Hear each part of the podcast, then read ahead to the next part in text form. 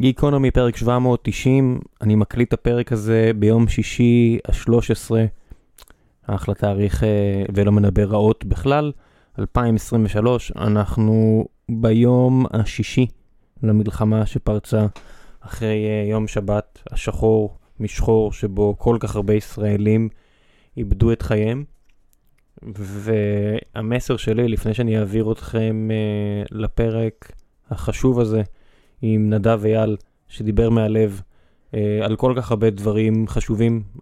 במקור הזמנתי אותו לבוא ולספר על הספר החדש שלו, איך הדמוקרטיה תנצח, כוכבית, אם היא תנצח, זה השם של הספר. זה ספר uh, לא עבה במיוחד, uh, מאוד קצר ולעניין שמורכב משאלות ותשובות שקראתי בשבועיים האחרונים. הוא זמין רק לרכישה רק באונליין, ומן הסתם שמאז יום שבת האחרונה הספר קיבל uh, זווית uh, שונה, כמו כל דבר בחיינו שיקבל זווית uh, שונה מאז יום שבת השחור הזה. והשיחה הייתה שיחה חשובה מאוד לדעתי. חשוב שתכירו, חשוב שתשמעו. אני אמשיך להוציא לכם את הפרקים האלה בת... בתדירות של פעם ביומיים שלושה. גם לי קצת אה, קשה עכשיו בתקופה הזאתי.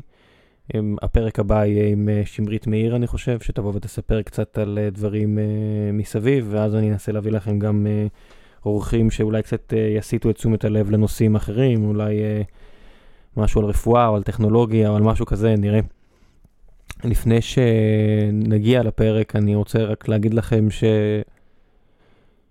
שכל התחושות שלכם כרגע הם בסדר.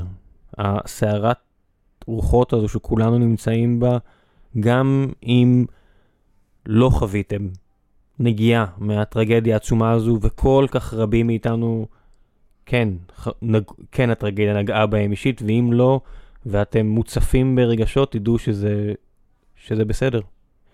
אם אתם רואים תמונות של, אה, של ילדים עזתים מתים וזה עושה לכם משהו, זה בסדר.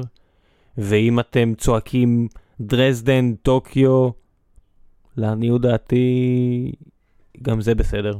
אתם רק בני אדם, והסיטואציה שעוברת בשישה ימים האחרונים היא בלתי אפשרית.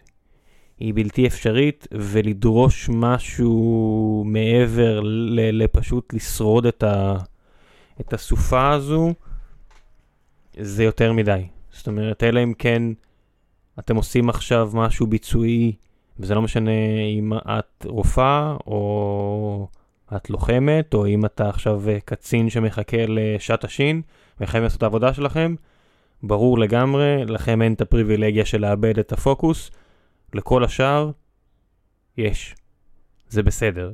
זו תקופה מחורבנת ברמה היסטורית, והגיוני שאתם לא תהיו בסדר. רק תזכרו שהדבר הכי חשוב בחיים שלכם זה כמו תמיד, האנשים, מערכות היחסים, הילדים, בן בת הזוג, ההורים שלכם, החברים שלכם. תזכרו שזה הדבר הכי חשוב שיש, ותשמרו על זה כמה שיותר. אל תעשו שטויות, אל, ת, אל תאבדו את הצפון במקומות האלה, תשמרו על עצמכם גם ברמה הפיזית עד כמה שאפשר. תאכלו כמו שצריך, תנסו לישון כמו שצריך עד כמה שאפשר. אם, את, אם, אם יש לכם את האפשרות, תתאמנו קצת. תשמרו על עצמכם שפויים בתקופה הזו, כי זה לא נראה כאילו הדבר הזה הולך להיות קצר, ואין לנו פשוט את הפריבילגיה לא להיות עם עיניים על הכדור כולנו. זה בסדר שנאבד את הראש עכשיו, אבל תזכרו שיש מחר. המחר יגיע. כן, זה סוף העולם לחלקנו, כל מי שמצא את מותו, כל מי שבגלל אנשים שמצאו את מותם, החיים שלהם כמו שהם הכירו אותם נגמרו. אני לא חי באשליות, ראיתי את זה עם אימא של חבר אה, שהלך לעולמו ואיך זה נראה. כן, אני מבין את זה לגמרי. המדינה תמשיך. החיים של רובכם ימשיכו. וכיוון שזה כך, אני אוסיף לכם גם המלצה. במהלך הפרק דיברתי אה, שוב על הספר של בוריס ג'ונסון על uh, צ'רצ'יל, שזה באמת ספר מומלץ, אבל הוא לא הספר של צ'רצ'יל. אם בא לכם את הספר, לעניות דעתי, אנדרו רוברטס, uh, צ'רצ'יל, Walking with Destiny, מרף... יגרום לכם לחשוב גם על התקופה הנוכחית. אנדרו רוברטס מהסופרים האהובים עליי, הוא זה שכתב את הביוגרפיה של נפוליאון שחפרתי עליה עליכם במשך זמן רב. את הביוגרפיה של צ'רצ'יל עצומה, יותר מאלף עמודים, זה ספר ענק. אם uh, בא לכם לעבור ולראות איך מישהו אחר בהיסטוריה עמד מול uh, נאצים אחרים מאלו שאנחנו רואים היום, אז אנדרו רוברטס, הספר על צ'רצ'יל, כי זה מה יש. החיים ימשיכו ותקראו ספרים ותפתחו את הראש ושמרו על עצמכם שפויים עד כמה שאפשר. וזה הולך לקרות, אנחנו ננצח את זה. אנחנו נצא מפה מדינה טובה יותר, עד כמה שאפשר. ועכשיו, גיקונומי, 790 עם נדב אייל.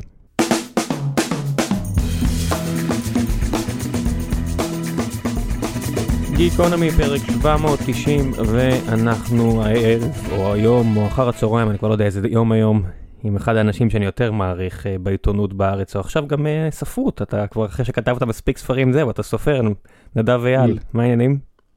בסדר, כן, uh, טוב לא יכול להיות, אני חושב שזה כן. מסוג השבועות האלה שאף אחד לא אומר שבוע טוב, לילה טוב, יום טוב, אבל uh, כן. זה, זה מה יש, איך, איך אתה מחזיק מעמד בשישה ימים האלו?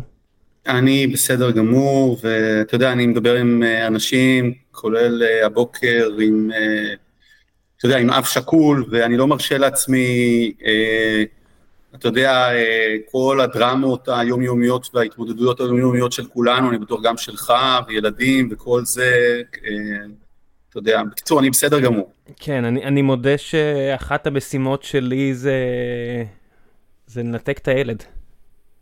זאת אומרת, כן. אין, הוא, לא, הוא, לא, הוא, רק בן חמש, ו... מלבד האזעקות שהוא הכיר עוד לפני כן, כן. אין אה, בועה מסביבו. אני לא יודע כן. כמה אפשר לתחזק בועה בדבר הזה, יש לי את הפריבילגיה הגדולה כנראה שעדיין אפשר, אבל... אה... כן, כן, ילדים יותר גדולים זה הרבה יותר קשה, ושם כדאי, אה, כדאי לדבר איתם קודם על כל מיני דברים, אה, בעדינות, ולהסביר להם את המצב, מאשר שהם ישמעו את זה מכל מיני מקומות אחרים, לפחות זה הניסיון שלי כהורה, אבל אני לא... מתיימר להיות מומחה בדברים האלה. כן, אני לא בטוח אם יש דבר כזה מומחה לדברים כאלו.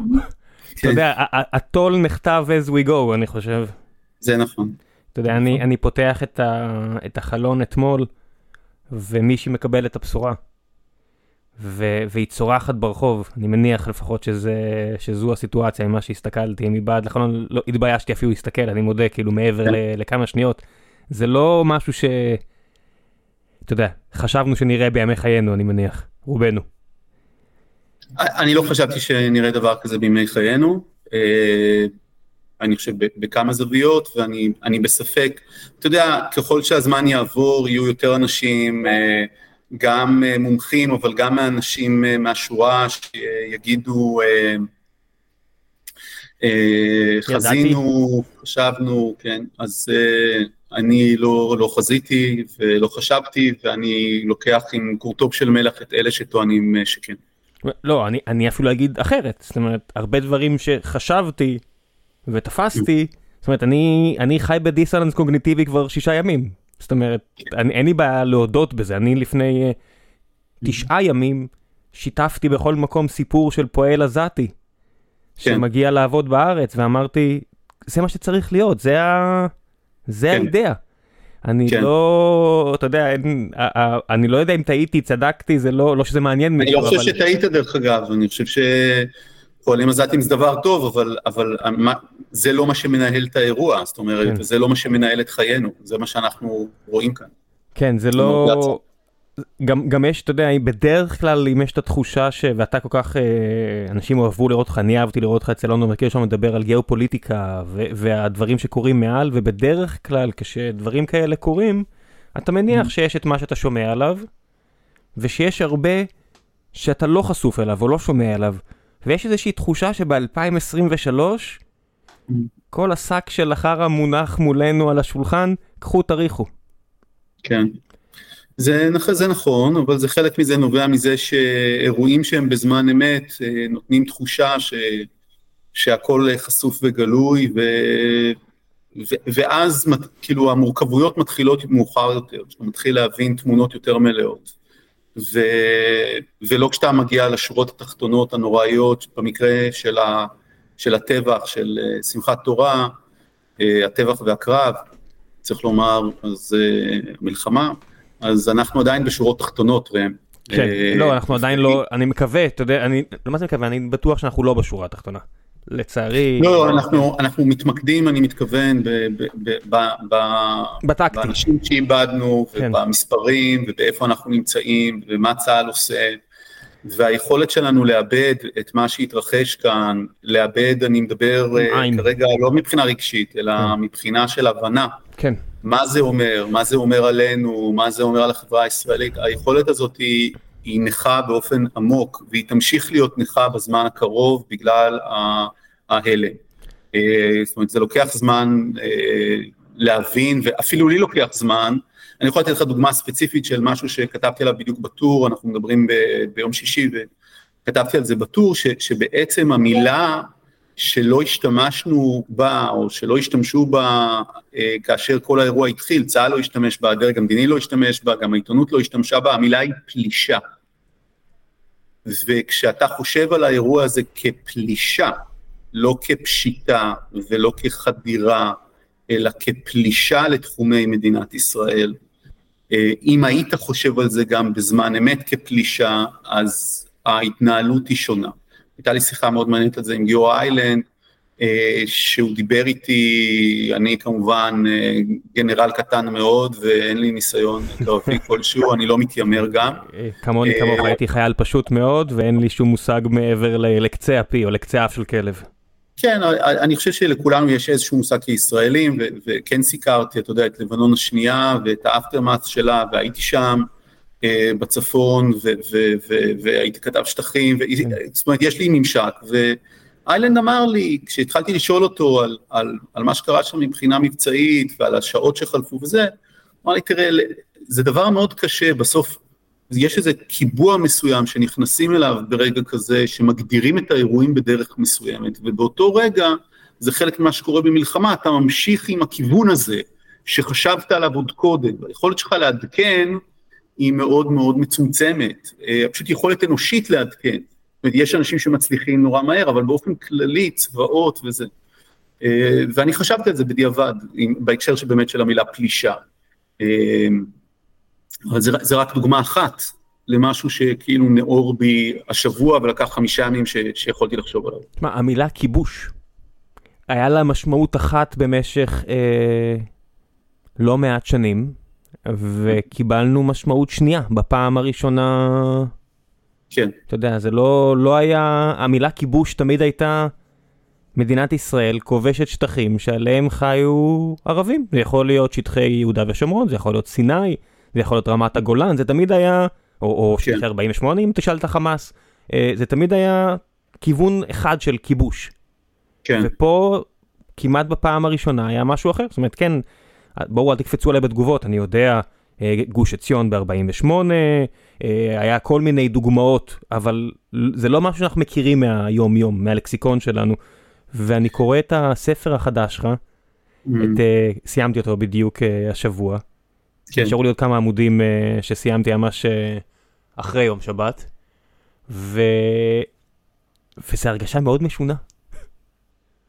זה, זה הרגשה כן, מאוד משונה. זה, זה, זה הרגשה של לקרוא משהו שאני מניח שנכתב בעולם אחר, במובן מסוים. אבל לא כל כך. כן. אז רגע, שנייה, תן כמה מילים על הספר, אתה תדע להסביר אותו יותר ממני, כן. למרות שאני קראתי אותו אח, אחריך. אז אולי אני אזכור אני, אני רוצה לא... להעיר משהו, אני תכף אגיד על הספר, כן. אני רוצה להעיר משהו על המילה כיבוש. אמ, כי, כי אני רוצה שנהיה ישרים עם עצמנו. אה, אני קראתי ואתה קראת, אני מניח, הרבה כתבות על התרחיש האימים הזה, בייחוד של חיזבאללה. כן, אני בפרק עם, אה, עם אחים לנשק, שאלתי אותם על זה, בפרק של אחים לנשק אמרתי, חברים, במידה כן. ויש כיבוש של הצפון, כמו שאני חושש כן. שיהיה, האם אתם מתייצבים? אמרו מיד כן, כי זה אפשרות ריאלית.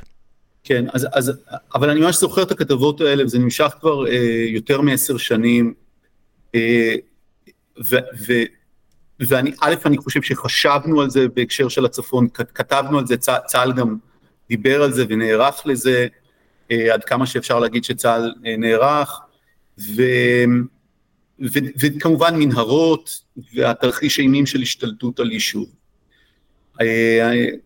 ואני חושב שאף אחד לא חשב שהאירוע הזה בכל מרכיבי הכישלון שלו, והכישלון של, של, של הדרגים המחליטיים וכמובן הגבורה של הדרגים הלוחמים, שהדבר הזה יכול להתרחש בהיקפים האלה, והיקפים, scaling, כמו שאתה יודע בטח טוב ממני, scaling זה לפעמים העניין באירועים מהסוג הזה גם מבחינה היסטורית. אבל רצית לשאול אותי על הספר וה... רגע, דבר ראשון כמה מילים מה כן. התכוונת לכתוב, מה כתבת? אז זה הספר מאוד ייחודי, אתה יודע, זה לא, לא מה שרואים הרבה. כן, איך הדמוקרטיה תנצח, אה, ויש כוכבית קטנה שאני התעקשתי עליה אה, מול ההוצאה לאור, שנקראת אה, אם היא תנצח. ובעצם הוקטור של הכתיבה שלו מתחיל בלילה שבו אני יוצא לרחובות כמו הרבה ישראלים אחרים, אני בתקן עיתונאי, סוג של כאילו בתקן, גם בתקן של אזרח, בלילה של גלנט, בלילה ש, שבו הציבור בעצם הצליח לבלום את הפיטורים של גלנט ואת המשך חקיקת ההפיכה המשפטית, ומה שהוא עושה זה, זה נותן איזושהי פרספקטיבה רחבה על דמוקרטיה, על הליברליזם, על המאבק למען דמוקרטיה בעולם, ועל איך זה מתקשר לחברה הישראלית ואיך החברה הישראלית אה, יכולה להתמודד ואיך הדמוקרטיה יכולה לנצח פה, לא במובן של, אה, ואם קראת את הספר, אני בטוח ראם שהבנת את המסר, לא במובן של אנחנו ננצח אותם. אין, בגלל ש... זאת אומרת, למי ששומע אולי חושב שזה איזשהו ספר רגיל של אנקדוטות וכאלה, ויש קצת מאלה, אבל מדובר בשאלות ותשובות. זה ספר שלם. שבנוי uh, בעצם משאלות ותשובות, uh, והשאלות ותשובות זה מעין uh, דיאלוג פנימי שלך, למרות שאתה אומר שזה שאלות שנשאלו על ידי uh, העריכה. העורך של הספר. כן, העריכה, אתה יודע, אני קורא לזה. גיל דיקמן. אתה יודע, עד כמה שזה באמת הוא, עד כמה שזה אתה, בסוף אני מניח שעבדתם על זה ביחד, אבל יש שם הרבה um, back and forth. זאת אומרת, אין שם, uh, יש, יש שם מחשבות עגולות יותר נקרא לזה, זה לא ספר, מי שלא קרא, לא, לא מכיר עדיין, זה לא ספר הדרכה למפגין בקפלן. למרות שאתה אפילו, אני חושב בתחילת הספר אומר, אה, אולי תקראו את זה בחזרה מההפגנה, אולי ככה, אבל זה לא בדיוק מה שזה. לא, זה לא, זה, אני מאוד מאוד הת, אה, התרחקתי מהרעיון שזה פמפלט, זאת אומרת, אני לא רציתי לעשות פמפלט אלא גם לאתגר את החשיבה, גם בקפלן. כתוב באותו משפט שכתוב, אתם יכולים לקרוא את זה בדרך חזרה מההפגנה, זה מיועד למי שחוזר מההפגנה, זה מיועד למי שכף רגלו לא תדרוך בהפגנה. אמ, בסופו של דבר, מה שעבר על החברה הישראלית בשנה האחרונה, אה, הוא, הוא דיון פנימי בחברה הישראלית, בדמוקרטיה הישראלית, והדרך לנהל את הדיון הזה זה דרך אה, טקסטים יותר מורכבים, שפותחים אה, צוהר רחב. כשאני אומר את המילים האלה, אני חייב לומר אחריהם בעצמי, ואני הסופר, אני מבין שהן מתאפסות, באמת מתאפסות אל מול האירועים, אה, בגלל שפשוט משהו אה, בחיים שלנו כל כך נקרע ונשבר, אה, ש... שאתה יודע, זאת אומרת, איפה, איפה אנחנו היום, היום בבוקר, ביום שישי, שישה ימים אחרי האירוע, ואיפה היינו לפני שמונה ימים, מבחינת מה שהעסיק אותנו, מבחינת מה שאפילו אמרת אחים לנשק, מה היה האחים לנשק לפני עשרה ימים, ומה עם האחים לנשק היום. הדיון הציבורי על אה, איומים בעזיבה של הצבא והכל יהיו, ויהיה מקום להכל, אבל, כן. אבל אני מבין את ההסתייגות שלך בתור אה, הסופר, אבל כמי שקרא אותו, אני חושב שרובו המוחלט, אם לא כולו, רלוונטי. זאת. אומרת, אה, בסופו של דבר, ישראל, אה, והיו אנשים ששלחו לי הודעות, אתה יודע, בימים האחרונים של למה הגנרלים לא עושים פה הפיכה צבאית? זאת אומרת, תראה, ביבי לא מדבר, הוא לא מתפקד, למה הם פשוט לא מודיעים שנגמר ויש פה שלטון צבאי? ואני אומר, כן. כי זו דמוקרטיה. Mm. זאת אומרת, אנשים שואלים, אה, למה לא יורים פשוט בכל האסירים, בכל השבויים?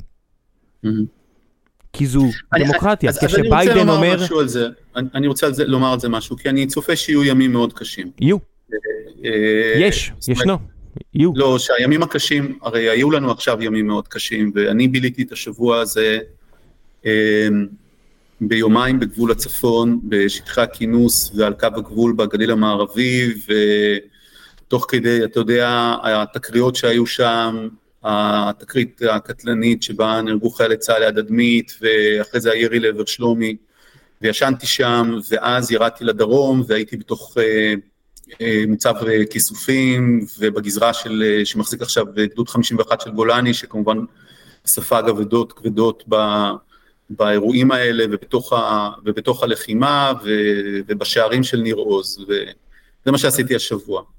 אה, ו, והשאלה שלך בעצם ממצה משהו שחשוב שנזכור אותו בלב, ה, בלב האירועים הקשים האלה.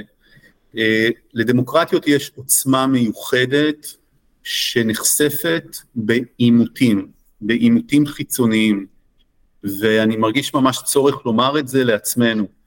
אה, בין אם אה, היו אנשים שחשבו שהרפורמה תקדם את הדמוקרטיה, הרפורמה במרכאות, בעיניי ההפיכה, בין אם אנשים כמובן יצאו לרחובות, רוב הציבור התנגד לחקיקה של הממשלה. שני הצדדים האלה צריכים להכיר בכך שדמוקרטיה נותנת עוצמה מיוחדת לחברה שנמצאת במאבק מול אויב חיצוני. למה היא נותנת עוצמה מיוחדת? משום שדמוקרטיה, בניגוד למשטר אה, חמאס המפלצתי ברצועת עזה, או למשטר הפשיסטי ה- אה, הדתי האיראני, או בניגוד לפונדמנטליזם של חיזבאללה, דמוקרטיה היא שלטון בהסכמת הנמשלים. היא שלטון של העם שפועל למען העם ובא מהעם, וכתוצאה מכך יש לה לגיטימציה ויש לה השתתפות רחבה של הציבור בתוך המנגנון המדינתי ובתוך המדינה, וכך המדינה נהפכת להיות חזקה יותר בגלל שאנשים מרגישים שזה שלהם. זה מה שעושה את הכוח של דמוקרטיה, הם מרגישים שזה שלי. למה הם מרגישים שזה שלי? כי היא נותנת דין וחשבון לציבור, היא מקבלת את הכוח מהציבור, היא נתמכת על ידי הציבור, ואם צריך, היא יכולה להשתנות עם העם ועם הצרכים של העם, ולכן ההשתתפות, המילה זה השתתפות של ציבורים דמוקרטיים בעת מאמץ מלחמתי מאוד גבוהה, ההתגייסות שלהם היא מאוד גבוהה. עכשיו זה לא אומר שבמצבים טוטליטריים מסוימים אי אפשר גם ליצור השתתפות כזאת ודבקות פנאטית, וראינו את זה נניח בגרמניה הנאצית. מה זה, גם בגרמניה הנאצית וגם במי שניצחה אותה, זאת אומרת, סיפרתי בפרק עם אורן נהרי, שקראתי את הספר של בוריס ג'ונסון, ג'ונסון עכשיו על, על צ'רצ'יל, אפקט צ'רצ'יל, והוא כותב שם, כן. בכנות שלא קראתי הרבה מבריטים אומרים, הוא אומר, לא אנחנו ניצחנו במלחמת העולם השנייה, ברור, אל אל מיין זה היה כן. פרופוגנדה יפה, אבל בבירור, אה, לוחמים רוסים ניצחו את המלחמה הזאת, כי כשהם אה, רצו לברוח מהתופת, חיכה כן. להם אה, קנה של רוסי אחר. כשחיילים כן, אז- בריטים אה, אמרו, אנחנו לא מוכנים למות, כמו שצ'רצ'יל מבקש מאיתנו, בכל מיני מחוזות ואיים, לא היה מי שיעשה את זה, כי זה דמוקרטיה. בסוף כן. יש, יש, אה, אתה יודע, יש חוקים למשחק הזה. אז, אז אני ככה, אני חושב שמה שניצח את המלחמה, זאת אומרת, אני, אני נותן את הקרדיט ה, לברית המועצות על הניצחון, אבל, ואני גם מכיר את הפקודה הזאת ספציפית של סטלין, אה, זו פקודה עם מספר מאוד מסוים של אה, לירות באנשים שבורחים או באנשים שנסוגים. אה, אני אעיר שיכול להיות שאילולא הדיקטטורה הסטליניסטית הייתה מחסלת את רוב הצבא הסובייטי במהלך הטיהורים של שנות ה-30, וחותמת על הסכם ריבנטרופ מולוטוב, אולי לא הייתה פורצת בכלל מלחמה. אני, אז זה אני, יצא- אני חושב שכמעט בטוח שלא. זאת אומרת, בדיוק, אין, אז, אה, אז הייתי ההיסטוריה די אומר שזה. Tricky game to play. לא, הוא לא, בוריס ג'ונסון, ראש ממשלת בריטניה לשעבר, בטח שלא מהלל את הקומוניסטים בספר שהוא מהלל את צ'רצ'יל, לא, שנלחם בקומוניסטים. אני, הוא פשוט אני אומר, לא, אני, כן, תראה, בוריס ג'ונסון הוא כותב נהדר, אה, ראש ממשלה קצת פחות מוצלח, כן. אה, והיסטוריון עוד פחות. אה, הספר שלו על צ'רצ'יל הוא ספר טוב, אבל הוא לא הטוב שקראתי. רחוק ו- מלהיות אה, הטוב, אם אתם רוצים אה, ביוגרפיות טובות יותר. הייתי מתחיל מהביוגרפיה הרשמית עם סר מרטין גילברט. ואחרים, אבל, מה שאני מנסה לומר זה שכעניין של כלל, האמירה שלי היא ממש מדויקת. היכולת של דמוקרטיות להתמודד עם משברים היא יותר טובה, ואני מביא דוגמאות בספר, דרך אגב, הדוגמה שאני מביא בספר זה נניח ההתמודדות של סין עם הקורונה. אה, ואתה ממש יכול לראות את הליקויים שהם ליקויים שנובעים מסיבות טוטליטריות לאומניות, ממש. בהתחלה זה שיש משטר של פחד, אז לא מדווחים אחורה את זה שיש התפרצות של קורונה. ואז uh, הראש עיר הוא איש כזה כל יכול ששולט במשטרה ומדכא את העיתונאים ומדכא את הבתי חולים ועוצרים את הרופא שמתריע כי הוא רוצה לשבור את שיא גינס. אני מספר את זה בספר. ו- ואז המדינה הזאת, שהיא סין, שהכינה את הכל לקראת האפשרות של התפרצות נוספת כמו הסארס, הייתה לה תוכנית מוכנה. היא, היא לא מגיבה היטב, ולמה היא לא מגיבה היטב? כי אין לה תקשורת חופשית, ואין לה דמוקרטיה, וכולם פוחדים, ויש לה את כל הטכנולוגיה ואת הבתי חולים, וכמו שראינו, הם יכולים לסגור את הכל בצ'יק. אבל הם לא מגיבים כמו שצריך, בגלל האלמנט הטוטליטרי. עכשיו, יש אנשים שיגידו לי, אוקיי, גם דמוקרטיות יכולות לא להגיב טוב, מהבחינה הזאת. זה נכון, אבל כשאתה מסתכל בסוף על מספרים, על מספרים של תוצר, על מספרים של מדדי עושר בעין ומדדי עושר באלף, דמוקרטיות מגיבות בממוצע ולטווח ארוך יותר טוב, מתמודדות יותר טוב עם משברים עמוקים, מחוץ ומפנים, לפחות עד עכשיו. זה תצפית, זה עניין תצפית אמפירי. יש כל כך הרבה דוגמאות מאסון צ'רנוביל, שכן, רוסיה יכלה לשלוח אנשים שם לפנות זבל רדיואקטיבי בכוחה, לא רוסיה, זאת אומרת, אה, ברית המועצות, יכולה, יכלה כן. הייתה לעשות את זה, נחשו מה, התאונה הזו עובדתית. לא מתרחשת במקום אחר. כן, פוקישימה גם יכל לקרות באסון טבע וכאלה, אבל תסתכלו את ההיקף, תסתכלו את הסכנה שהייתה. ריקבון פוליטי מוביל הרבה פעמים לריקבון ביצועי, וריקבון ביצועי בינוניות מחרידה. של... לא mm. שזה לא יכול להיות בדמוקרטיה, בטח שזה יכול להיות, זה עניין של הסתברויות, זה הכל. נכון, אה, ובתוך המישור הזה, אני, מה שאני רואה בתוך החברה הישראלית בשבוע האחרון, הוא מאוד מעורר תקווה לגבי החברה האזרחית שלה. כי החברה האזרחית שלה ממחישה דמוקרטיה. היא ממחישה דמוקרטיה. היא, אני אתן לך דוגמה ש, שהיא בעיניי דוגמה מאוד יפה. זה ברור שכל מיני ארגונים, אה, פועלים עכשיו כחלק מהמאמץ המלחמתי מתוך החברה האזרחית. כל ארגון שאני מכיר, כולל דרך אגב ההוצאה לאור שלי, שהיא NGO, הוצאת רדיקל, ש, שזה מה שהיא עושה, זאת אומרת, מה שהיא עושה עכשיו, בגלל שהיא NGO, אז היא מגייסת כסף ויש לה קבוצות וואטסאפ, היא משתמשת בבית שלה בדרום תל אביב בתור בסיס לחבילות, וזה מה שהם עושים. זה, זה ברור, אבל את זה בדרך כלל הציבור אה, באזור המרכז נחשף בעיקר לגורמי המחאה, נגיד, לשעבר, שעושים את זה, אה, יש תנועות נוער, יש את בני עקיבא, זאת אומרת, יש מלא, אבל אני אתן לך דוגמה ממקום אחר. יש חבר'ה שהייתי אצלם בתור עיתונאי בדליה, באזור של דאלית אל כרמל, דרוזים, שפועלים כמחאה נגד הממשלה על רקע ענייני של אישורי בנייה, על רקע עניינים של חוק הלאום, וחלק מהיתרון שלי בתור כותב טור זה שאני לא יכול להישאר בבית. אני לא יכול לכתוב דברים מהבית, אתה מבין? הקוראים שלי יבינו. אז uh, יש מלחמה, אני uh, חייב לצאת מהבית, אתה מבין? זאת אומרת, זה עבודה שלי, זה, זה מה שאני אמור לעשות. אז נניח יש אירוע כזה, אני זוכר את הדרוזים, הם חסמו כבישים וזה, אז אין מה לעשות, אז אני נוסע uh, שש שעות, כי הכבישים היו חסומים, חסמו חלק מהכבישים, עד שהגעתי אליהם, ועמדתי איתם בקשר מאז, ואני על קבוצת הוואטסאפ שלהם, שנקראת מעל דרוזי, מעל מחאה דרוזי או משהו כזה, וזה מה שהם עושים, זאת אומרת, גם הם עוסקים בסיוע ללוחמים. כן, סגן אלוף דרוזי נהרג לפני לא, לא שלושה לא, ימים. אבל מה אני מנסה לומר? אני מנסה לומר שכל ארגון שפעל במחאה נגד הממשלה, לאו דווקא בהקשר ל, לרפורמה, פועל עכשיו לתועלת הציבור. ולמה? בגלל שהם כל הזמן פעלו לתועלת הציבור. משום שכל הזמן זה אירועים פטריוטיים. האירוע של הדרוזים שמוחים נגד חוק הלאום ורוצים אישורי בנייה ומרגישים שמפלים אותם זה אירוע פטריוטי.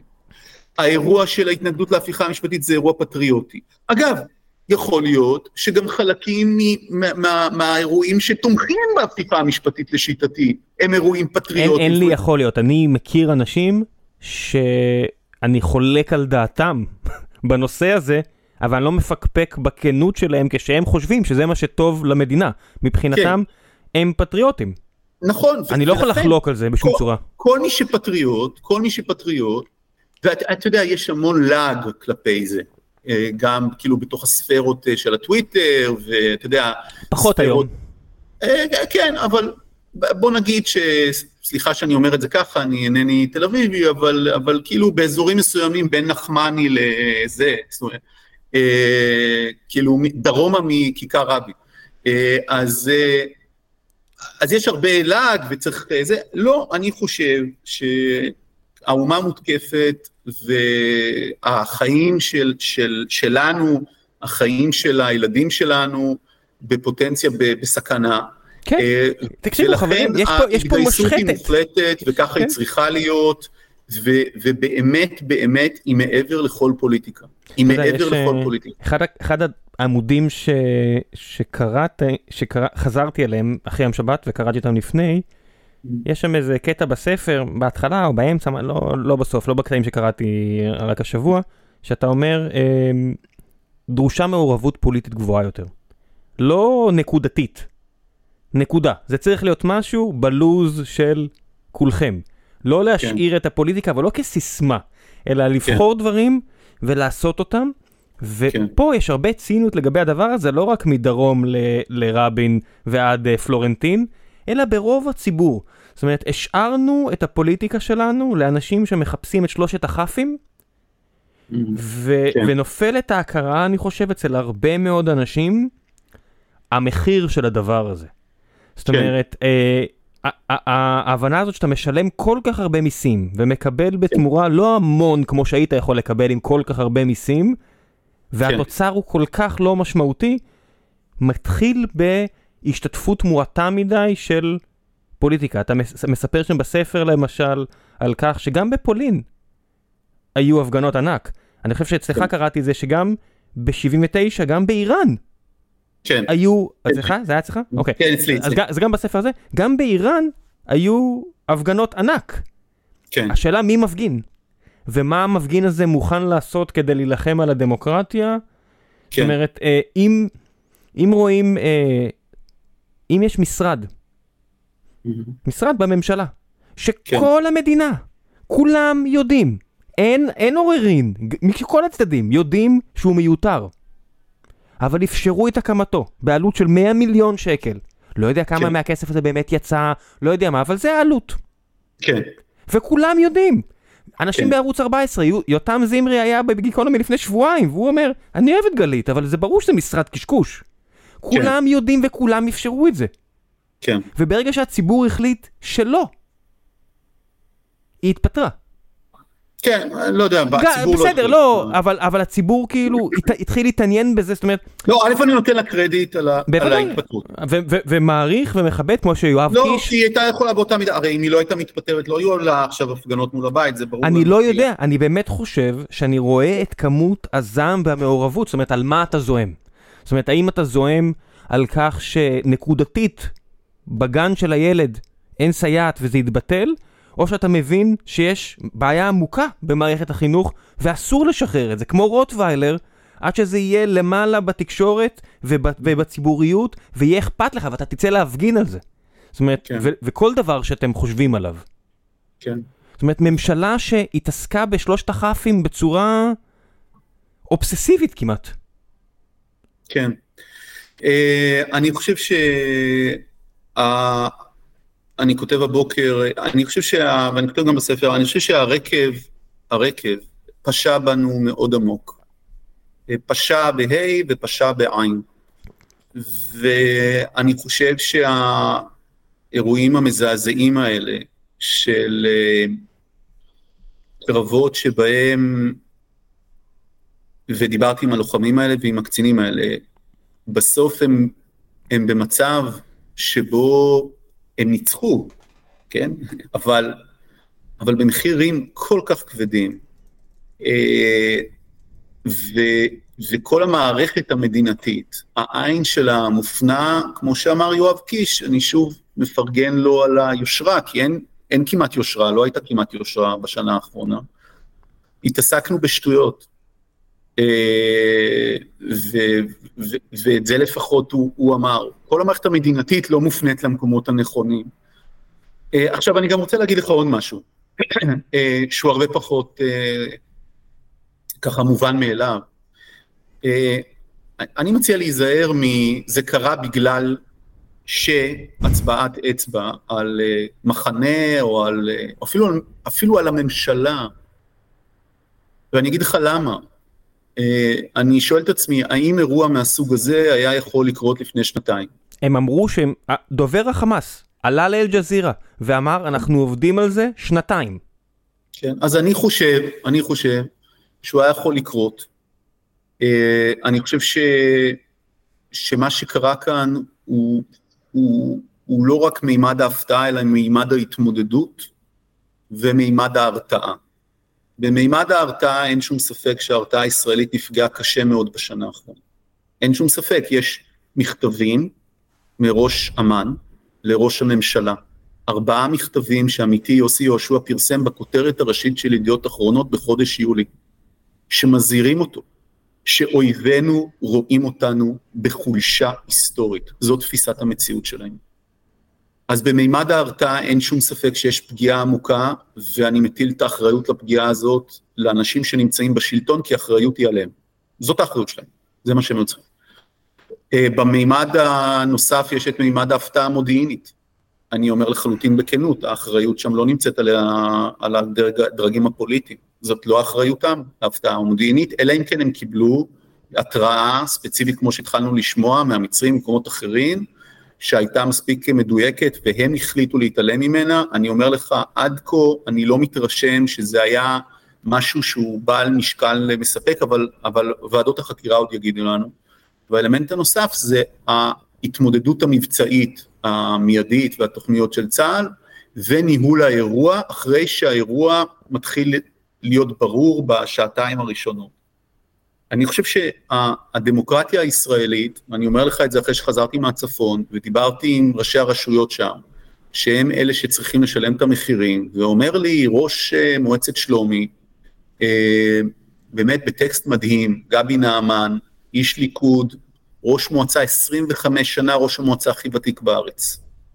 8,000 תושבים, עיירת פיתוח, מי שלא מכיר בדיוק איפה זה שלומי, אז הגדר מהלבנון, מהרכס נופלת אל תוך שלומי, ממש, שלומי היום גובלת ממש בגבול, והוא אומר לי, אה, ממשלת נתניהו אה, הודיעה שהיא ב-2018 מקצה מיליארד, מיליארדים של שקלים לבניית ממ"דים לכל הצפון. אני במצב שחצי מהציבור שלי, אלף משפחות, ללא ממ"ד בבית.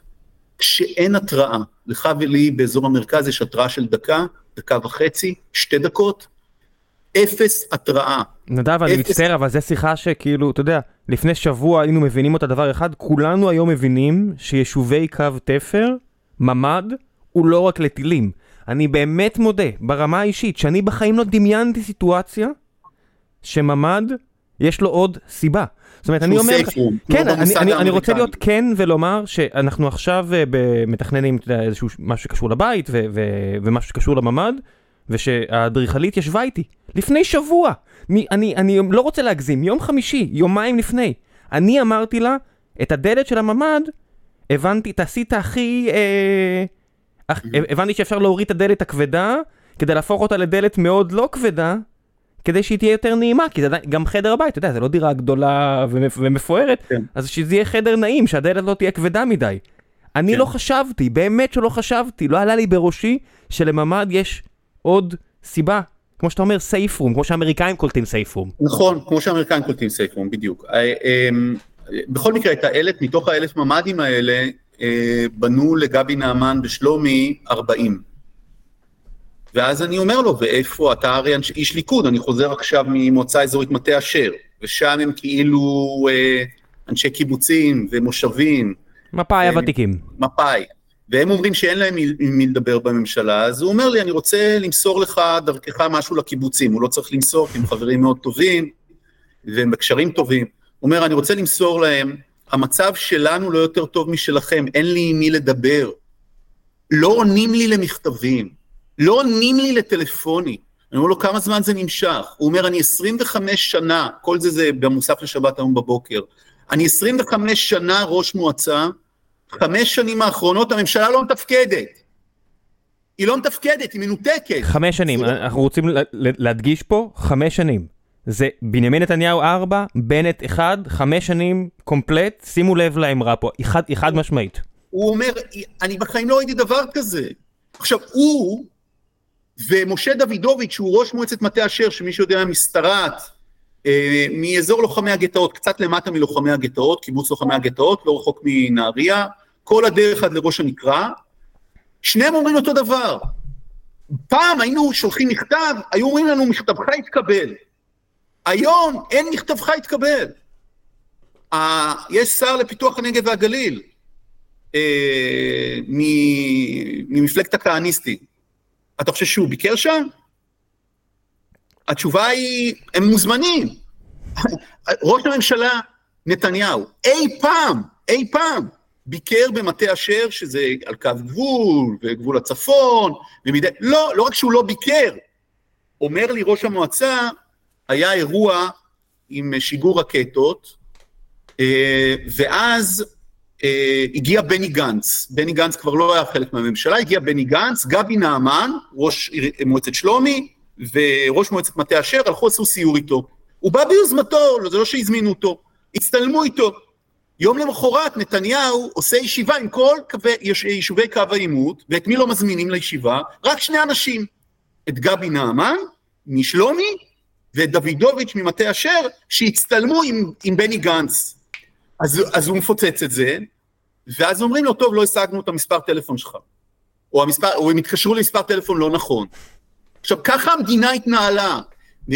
אני, מצד אחד, תראה, אני קרוע כעיתונאי, אני באמת קרוע, כי אתה מבין מהדברים שלי, ראם, שאין לי שום כוונה להפסיק לשאול את השאלות הקשות. זאת העבודה שלי. ונלחם. להפך, אני חושב שכולנו מבינים, כולנו, גם אני לוקח על עצמי את האחריות הקטנה שלי, שלא שאלתי מספיק, שלא ניצלתי את הבמה לא, שלי, לא, ולשאול לשאול מספיק שאלות קשות, וזה לא רק לשאול שאלות קשות, גם לשפר. כן, אני יושב אצלו בחדר, אצל דוידוביץ', כשאני מגיע אליו, אני נכנס לחדר, זה בן אדם שאני לא פגשתי בחיים. אני נכנס לחדר, הוא מרים את הטלפון, ואני שומע אותו צועק בטלפון, אל תזיין לי את השכל, אני צריך נשקים.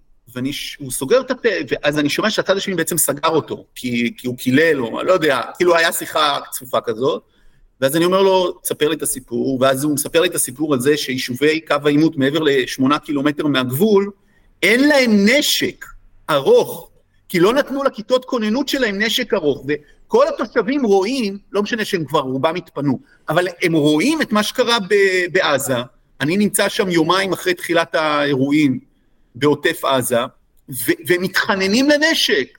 ומה, אז הם אומרים להם אה, ככה, אה, אה, פיקוד צפון אומר, זה לא אני, כי הוא צודק, זה לא הוא, זה בעצם פקע"ר. פקע"ר אומר, צריך לעשות מטווחים לנשק ארוך לפי הנוהל, צריך לבדוק את הנוהל, אז, אבל אי אפשר לעשות עכשיו מטווחים, אז אולי תדברו בינתיים עם בט"פ. לבט"פ אין נשקים, אז הם אומרים, בן גביר כבר מוציא הודעות שהוא יקנה נשקים. וזה, אתה יודע מה, מה אמרתי לו? אמרתי לו, אתה יודע מה, אה, הוא עלה לשידור אצל, אני חושב, רינו צרור בגלי צה"ל, אמרתי לו, דוידוביץ' בוא, בוא נעשה ניסוי, לקחתי את הטלפון, וזאת העבודה של עיתונאים במלחמה.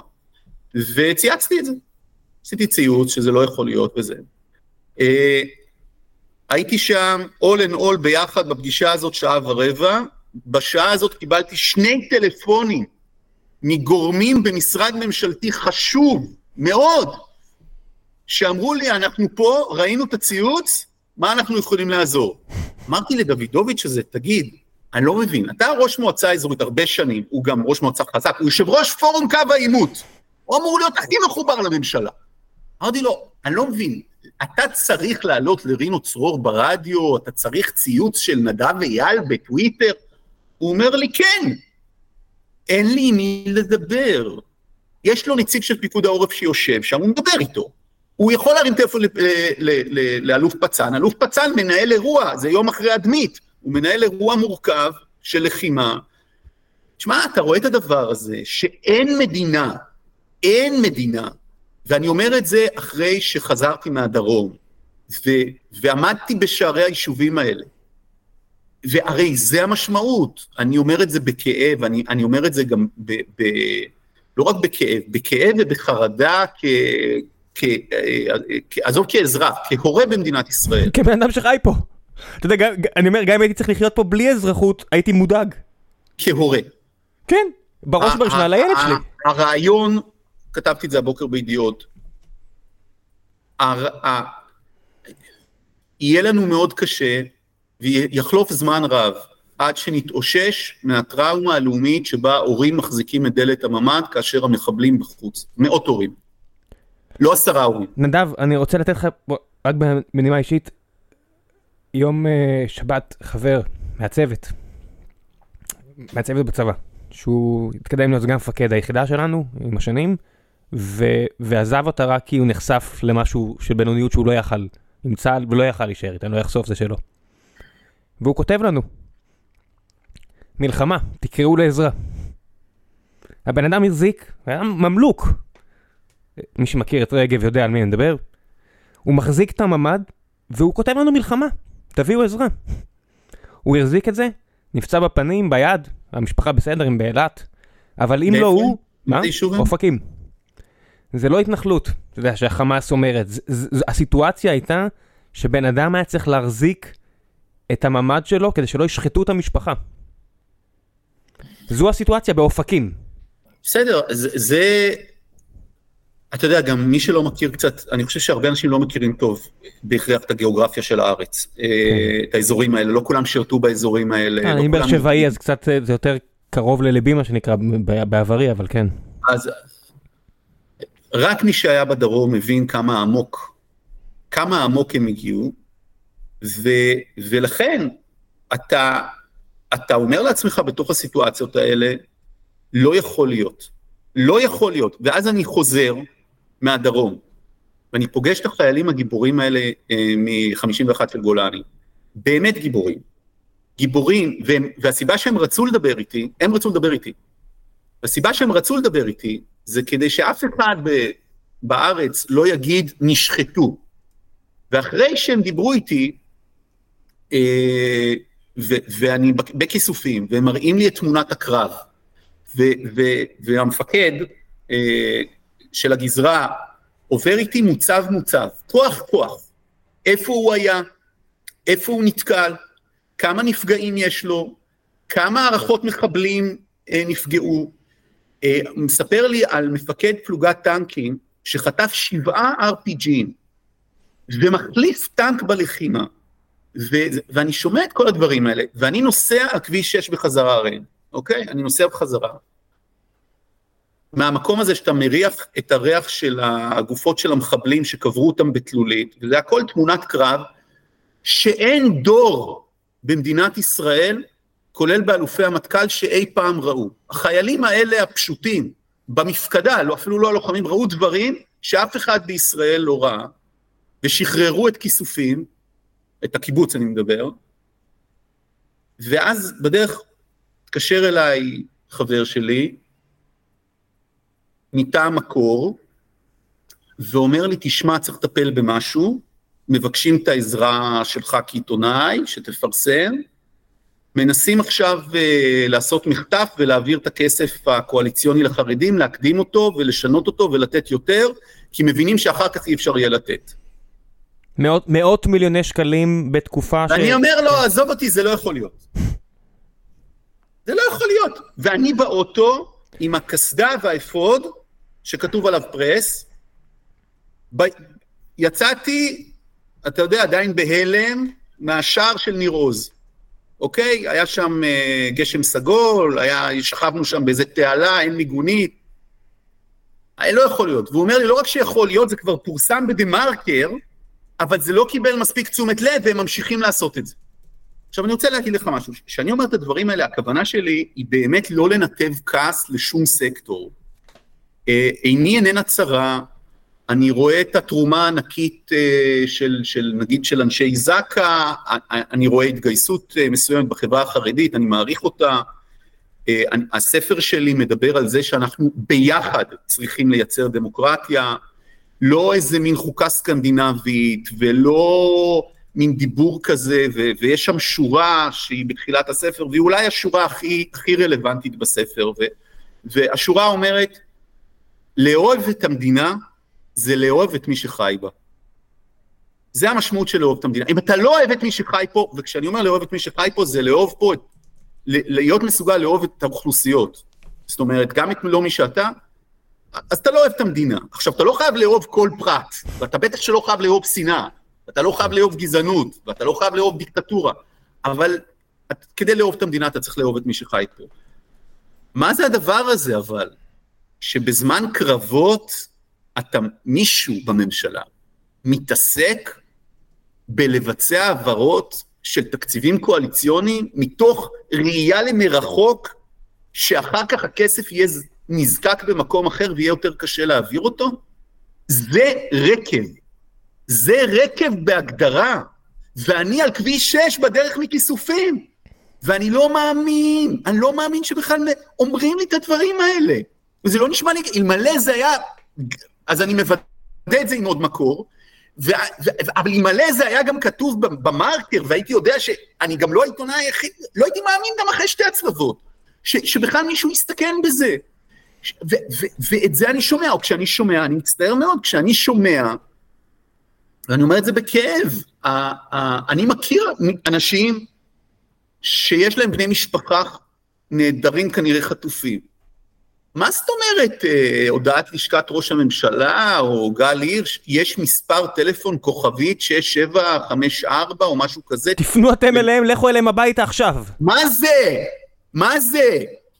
קחו אלף איש, אוקיי? יש יחידת איתן, יש זה, אגב, חלקם מתחננים שיביאו אותם למילואים, תלכו אתם אליהם, תקימו אוהל בכל בית. מה זאת אומרת? הם צריכים להתקשר אליהם, אף אחד לא צריך להתקשר. גם אם היה אלף, חלילה, חלילה, אלף חטופים.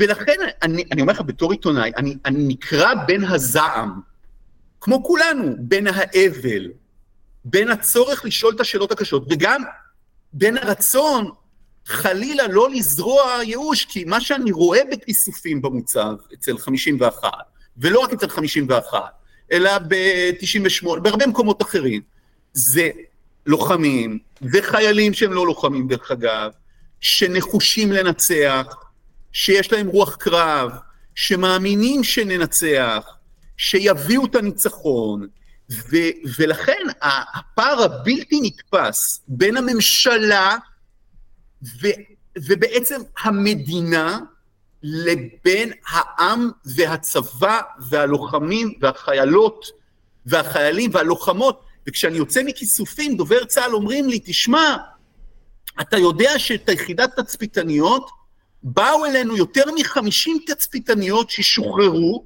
משוחררות, אזרחיות, והודיעו לנו שהן מוכנות ורוצות לתפוס את הקווים מחדש.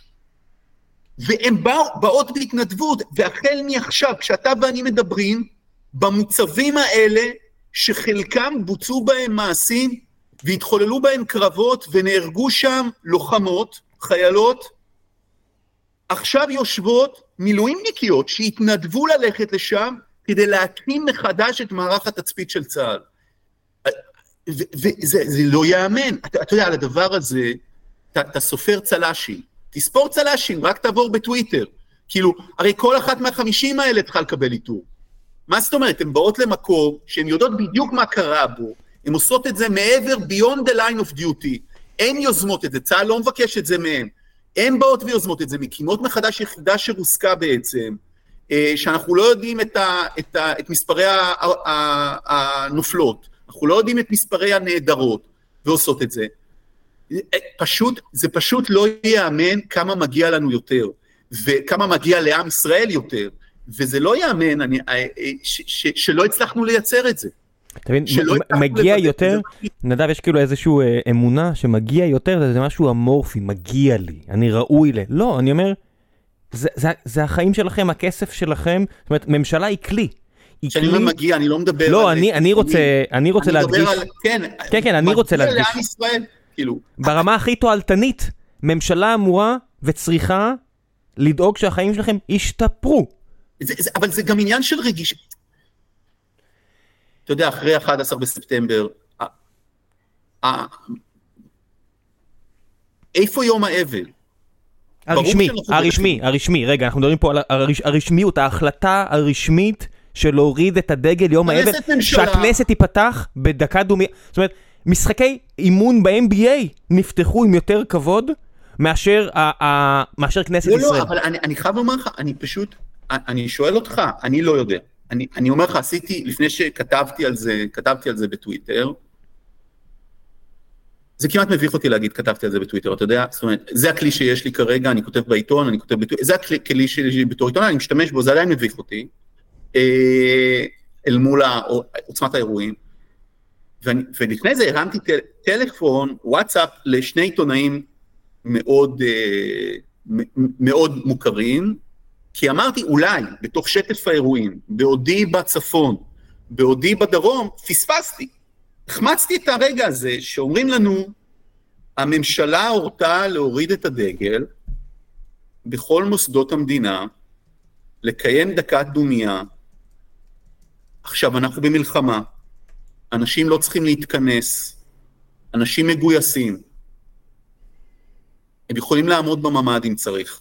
כולנו נעמוד בממ"ד, גם אם יהיה אזעקה או צבע אדום, וזה יבוא דרך אגב.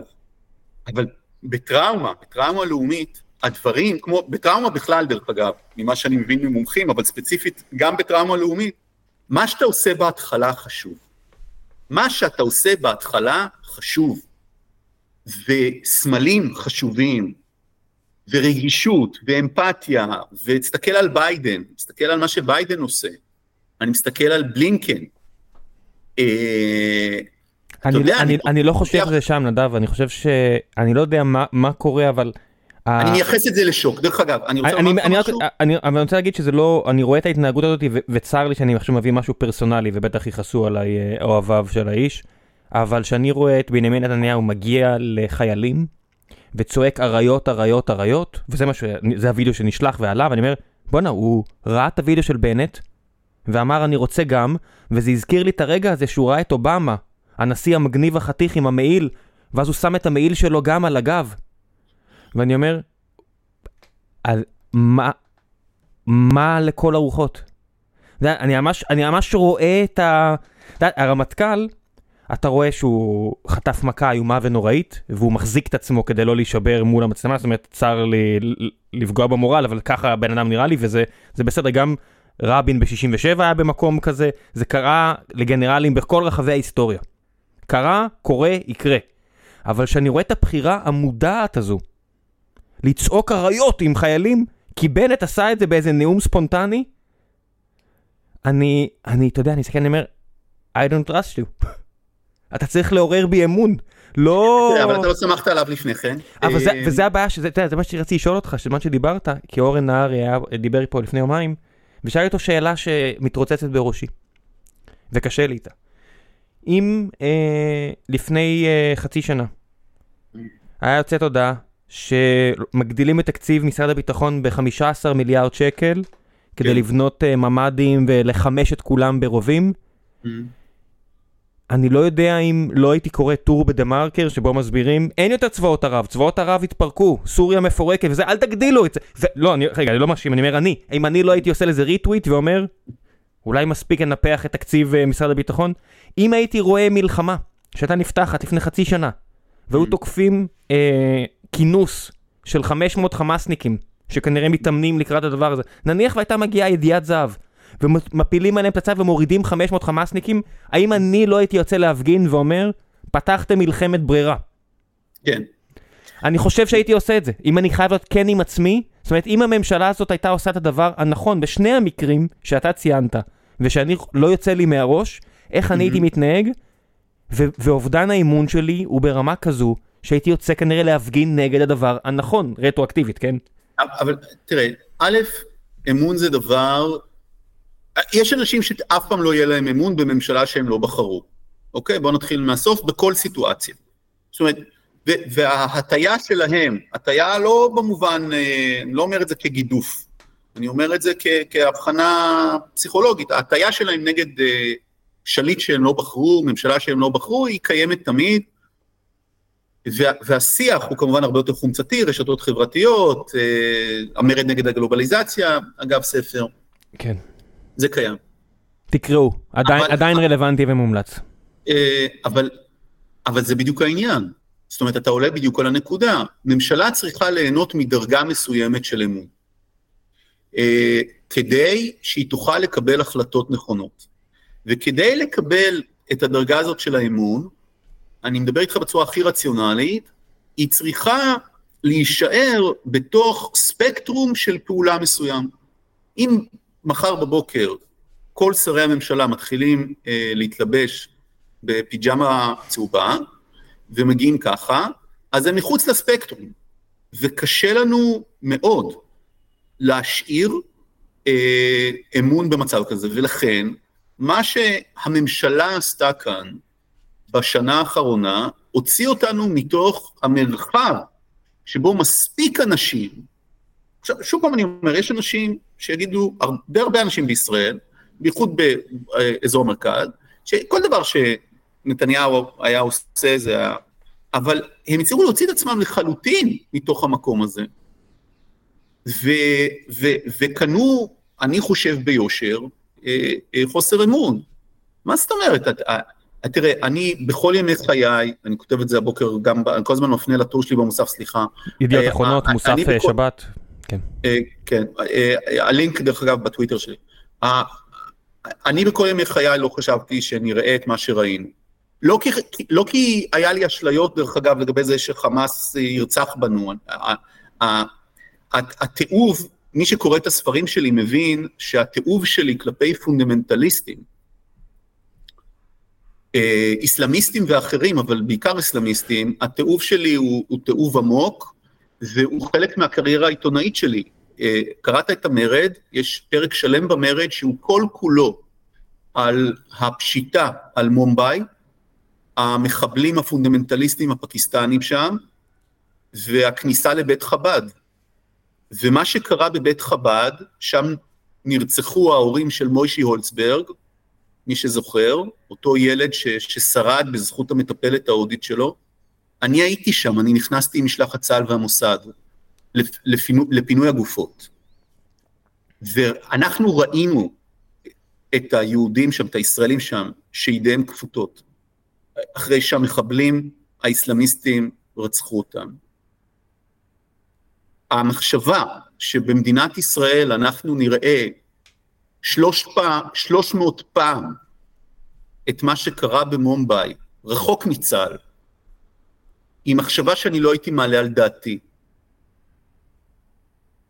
אבל, אבל באותה מידה, והאמת היא שיותר, לא הייתי מעלה על דעתי שאם תיפול עלינו קטסטרופה כזאת, בעוד לוחמינו נאבקים ונלחמים, אני אשמע שאשת ראש ממשלה שרה נתניהו מעכבת את הקמת ממשלת החירום כי היא שולחת הודעות שהיא לא, שהיא לא רוצה שתקום ממשלה כזאת.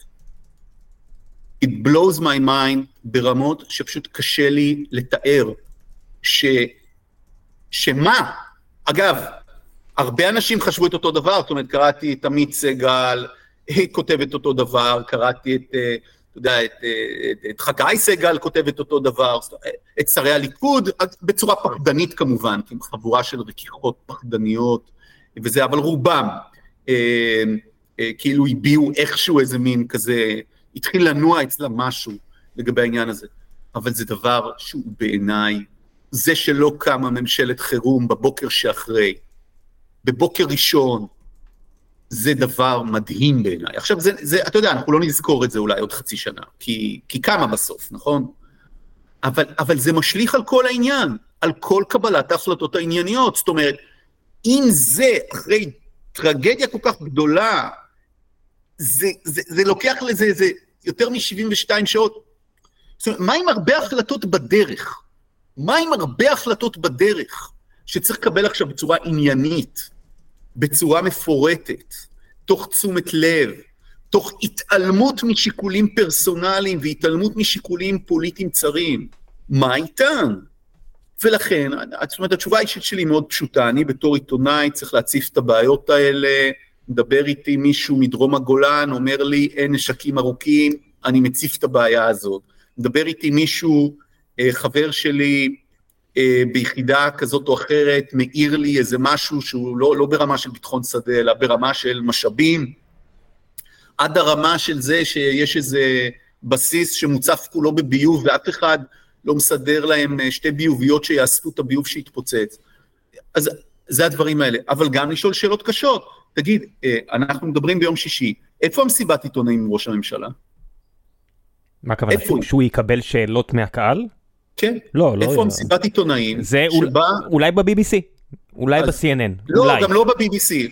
נכון, כי הם, שואלים, כי הם עכשיו שואלים שאלות קשות. רון דרמר נותן ראיונות עם תחילת המלחמה, כי זה הסברה, כן? הוא נותן ראיונות לתקשורת הזרה. אה, איפה הרעיון של רון דרמר לתקשורת הישראלית, אם הוא כבר נותן ראיונות? מישהו חושב ש... אם הם חושבים... נדב, מאוד יכול להיות שיהיה אחת כזו בערוץ 14 ביום ראשון או שני ואתה לא, לא תהיה מופתע מזה. לא, לא, אין דבר כזה. אז... אה, אה, אתה שואל איפה? שם זה יהיה. אני, ואתה יודעים מה התשובה לזה. תראה, אני אומר בזהירות, מי שלא מבין, ואני אומר את זה גם אל עצמי, בתור מי שאני ישראלי, ליברלי, אגב, יותר מרכזי בעמדותיו, מי שקורא את הספרים שלי יודע את זה, ואת הטקסטים שלי יודע את זה, הרבה יותר מרכזי ממה שנגיד אה, אה, שופרות השנאה רוצים לצייר אותי לפעמים. אה, מי שלא מבין שהכל השתנה, לא יהיה חלק מהשיחה הישראלית. מי שלא הבין שהכל השתנה, לא יהיה חלק מהשיחה הישראלית. עכשיו, הכל השתנה, זה לא אומר אה, זעם, לא אומר רק זעם, נקם, אה, אה, הפלת חמאס, אירוע שאני תומך בו לחלוטין, אני חושב שצריך להפיל את חמאס, אני חושב שחמאס לא יכול להישאר עם יכולת צבאית כלשהי אה, ברצועת עזה, אני לא חושב שזה אפשרי בכלל, אני חושב, לא חושב שהמדינה יכולה להרשות את זה לעצמה אזורית, אני לא חושב שאנחנו נוכל להיות בטוחים, אתה ואני במדינת ישראל, כל עוד יש חמאס עם כוח צבאי ברצועת עזה, לא עשרה אחוז מכוחו של חמאס. אני חושב שאותו דבר כנ"ל לגבי החיזבאללה, כשההבדל היחידי הוא, ואני אומר את זה ברמה הכי צינית שיש, זה שאני מאמין שעם החמאס אפשר לטפל, ונראה שיש לנו גוש, אתה יודע, מקרון, בריטניה, ארה"ב אומרת לנו, זה משהו שאנחנו נותנים לכם לפתור. החיזבאללה הגענו למקום שאני לא חושב שהוא... שיש לנו בכוחנו להגיד לא יהיה חיזבאללה על גבולנו. צר לי. זאת אומרת, זה עדיין דעתי, יכול להיות שחודש מהיום אני... מה? אני דיברתי כרגע על לא, אז אני רציתי להוסיף את זה למען כן. הבן אדם שצועק, ומה עם החיזבאללה שיש להם עשרות או מאות אלפי, למען מי ששמע את הפרק שלי עם בריק לפני שנתיים וחצי, ואני אומר, כל הפייגלינים וכל מי שאומר, ישראל טעתה שהסתמכה על, אה, על אה, ארצות הברית והכל, ואני אומר לכם, רוסיה, טורקיה, איראן, שהחמאס אומר שהוא עדכן אותם ביום של האירוע, הכל שק החרא על השולחן. הדובר של החמאס מונה את שלושת המדינות האלה. טורקיה עם כמות הגז שהיא מצאה בים השחור, איראן עם מאגר הגז השני בגודלו בעולם, רוסיה עם כמות אוצרות הטבע הגדולה בעולם, לא יודע, מהגדולות בעולם. אין סוף כסף, אם אין מחליטות, וקדירו והכל, אנחנו חייבים את בעלות הברית האלה. אין, אני, אני ממש מצטער שאני, אתה יודע, מישהו לא, כתב לי הבוקר, למה אנחנו צריכים להסתמך על המטוסים? שמישהו, אתה, אתה רוצה שנספור לך את הפרדיגמות שקרסו? אוקיי. נספור לך, כי הגיע הזמן לספור אותם. אה, אני אעשה את זה עוד בימים הקרובים. פרדיגמה אחת, אה, אפשר איכשהו ליצור מנגנון של מקלות וגזרים מול חמאס ברצועת עזה, שיכול לתפקד כשחקן רציונלי. נגמר. פרדיג, פרדיגמה הזאת קרסה, היא לא קיימת יותר. פרדיגמה, דרך אגב, אומר דובר חמאס, או בכיר חמאס בריאיון הזה שממרי תרגמו, שנמצא בטוויטר פיד שלי, שאני ממליץ לראות אותו, ארבע דקות ריאיון, הכי חשובות בעיניי ברמת ניתוח מתחילת המלחמה, הוא אומר, בפירוש, הרדמנו אותם, זאת אומרת, נתנו להם תחושה שאנחנו רוצים לדאוג לצרכים של הפלסטינים. לא, הוא אומר, הוא אומר שהם לא יצטרפו ללחימה עם הג'יהאד כדי לתת לנו את התחושה שהם שחקן. התחושה שהם לא בהתנגדות. כן. הם לא בהתנגדות. הפרדיגמה הזאת קרסה, ולכן חמאס ככוח צבאי, אני אומר ככוח צבאי, אני רוצה הייתי שחמאס יעקר מהחברה הפלסטינית בכלל, אבל חמאס זו תנועה פופולרית, אה, דתית, אני יודע, אני לא יכול... חלק אה, מ... זה, זה ארגון שנמשך 100 שנה, זאת אומרת מהרגע שהשלטון... זה האחים המוסלמים. כן, האחים המוסלמים שהם החליטו שבמצרים לא יהיה את הקולוניאליזם, אתה לא, מדינת ישראל הקטנה לא יכולה לעקור את האחים המוסלמים מהעולם הערבי, היא יכולה לא, להכריע שלהם לא יהיה נשק. בעזה, זה כן. לא, לא יהיה זרוע צבאית, כן. לא יכולה להיות זרוע צבאית ברצועת עזה, ומה שאני אומר הוא דבר מאוד קשה בעיניי, כי אני מבין את המשמעויות שלו, שהן יכולות להיות שנים של מאבק. כדי להגיע לתוצאות כאלה. אבל, אבל זה מה שנראה לי כרגע כאזרח ישראלי ו, ובאמת כ, כמי שהמדינה יקרה לו מאוד. אז הפרדיגמה הזאת של אה, מקלות וגזרים יכול להיות שחקן רציונלי, יהפוך להיות שחקן רציונלי, הפרדיגמה הזאת קרסה. פרדיגמה שתיים, עדיף להפריד בין הפלסטינים, הפרד ומשול בין רשות פלסטינית לבין חמאס. הפרדיגמה הזאת קרסה. זה, זאת הפרדיגמה, דרך אגב, של בנימין נתניהו. שתיהן, הוא מחזיק בשתי הפרדיגמות האלה מאוד חזק. השנייה, זה לא רק בנימין נתניהו, זה כל הימין הישראלי, כולל סמוטריץ', כולל מי שאתה לא רוצה, ו- וגם שחמאס בעצם, בגלל שהוא כזה אויב אכזר, אז בהפוך על הפוך, יותר קל לנו לבודד אותו, כי אין לו קשר עם העולם, בניגוד לרש"פ ולפת"ח שנחשבים, לא, לא. הפרדיגמה הזאת קרסה. הפרדיגמה השלישית שקרסה היא שאפשר אה, להגן על הרצועה, אה, ובכלל, אפשר להגן על מדינת ישראל אה, בהתבסס על אה, מודיעין. עכשיו, זאת פרדיגמה מאוד מאוד אה, קשה שקרסה, יכול להיות שאנחנו נצליח לשקם אותה. אה, אני אסביר למה אני מתכוון, ראם. אה, בגבול קוריאה, שהוא הגבול החמוש ביותר בעולם, ניצבים אחד מול השני, אם אני זוכר נכון, מיליון וחצי או שני מיליון חיילים, או מיליון חיילים, תלוי באיזה יום אתה הצבא הדרום קוריאני, לא רק הצפון קוריאני, הוא הגדול, הסדיר. לא, לא, לא הצבא, לא הצבא. אני מדבר על מי נמצא על הגבול, משני הצדדים. החיילים שנמצאים... כן, אבל בגבול. כמות החיילים הרשמית של צפון קוריאה, בגלל שכולם בצבא, וזו כן, מדינה גדולה, כן. היא הגדולה ביותר. יש להם כן, כל כך אבל... הרבה פגזים, רק שתבינו, וחשוב לי להדגיש את זה. יש להם כל כך הרבה פגזים שהם השתמשו בהם בתור הרתעה נגד סאול ופלישה אמריקאית, שברגע שהגיע הנשק האטומי כבר לא צריך אותם, שעכשיו יש רכבות. על כן. 12 אלף קילומטרים מצפון קוריאה, דרך אה, כל רוסיה עד לחזית באוקראינה. כן. זה אז, המצב. אז, אז אני כאילו שואל את עצמי, אה, כמה יש שם? אוקיי, בינתיים בדקתי, בדקתי, שני מיליון. אוקיי? לא טעיתי. שני מיליון. עכשיו, למה יש שם שני מיליון? אני אגיד לך למה. כי ההגנה לא מתבססת על עיקרון שהוא עיקרון שמסתמך על מודיעין והנאה של כוחות, מה שנקרא מיצוי כוח, אוקיי? ההגנה מסתמכת בגדול על זה שבכל רגע נתון אתה יכול להיכנס למלחמה. זאת אומרת, אתה עם קני רובה שלופים מול הגבול, על כל הגבול, כי זאת הנחת העבודה שלך. עכשיו, אה, לא יודע מה יקרה ברצועת עזה, אבל כרגע פרדיגמה שקרסה זה פרדיגמת המודיעין הישראלי. אני אומר את זה בצער רב, אני לא חושב שהתכלית של יחידה 8200 זה, לה... זה להפריח את הכלכלה הישראלית. אה, אני אומר את זה בכאב לב, יש לי חברים טובים ששירתו וקברים ומה שאתה לא רוצה, אה, ולא רק 8200, זאת אומרת זה לא רק 8200, יש פה הרבה מאוד גורמים שהיו מעורבים כאן, שב"כ, שמחזיק את התיק הפלסטיני במדינת ישראל, כל רעיון המודיעין הישראלי קרס. עכשיו, אתה נניח היית ראש ממשלה עכשיו, או שר ביטחון. אני דרך אגב מאמין להם שהם לא קיבלו שום התראה לפני שעה מסוימת, כאילו מה, מהצבא לצורך העניין. אני לא חושב שאין לי סיבה לחשוב שהם, שהם משקרים, ואני אגיד לכם למה, כי יש לאנשים האלה מזכירים צבאיים שהם במדים, ואני לא חושב שהמזכירים הצבאיים שלהם משקרים. אה, אבל את זה ועדת החקירה בטח תברר. עכשיו, אתה מקבל החלטות במדינת ישראל, יושב מולך ראש אגף מודיעין, והוא צריך עכשיו להגיד לך לפי הידיעות מה חיזבאללה יעשה, אוקיי? אתה מאמין לו? אתה אומר, הוא אומר, לא, יש לי זה, יש לי זה. אני, אני, אני צריך עכשיו, אם הייתי קברניט, אני צריך לפעול עכשיו תחת הנחה שהיא ההנחה הכי מחמירה האפשרית. שאתה טועה. ההנחה, לא, ההנחה הכי מחמירה האפשרית, זאת אומרת שאני בכל רגע נתון, עכשיו, זה, צריך להבין משהו, אי אפשר לנהל ככה, כאילו באמת, לאורך לא. זמן, אי אפשר, אי אפשר לנהל ככה שום ארגון, לא. וקשה מאוד לנהל ככה מדינה, אבל אני חייב לומר לך, דרום קוריאה מתנהלת ככה. ככה זה נבנה, בגלל שהצפון קוריאנים כוח מטורפים, ככה זה נבנה.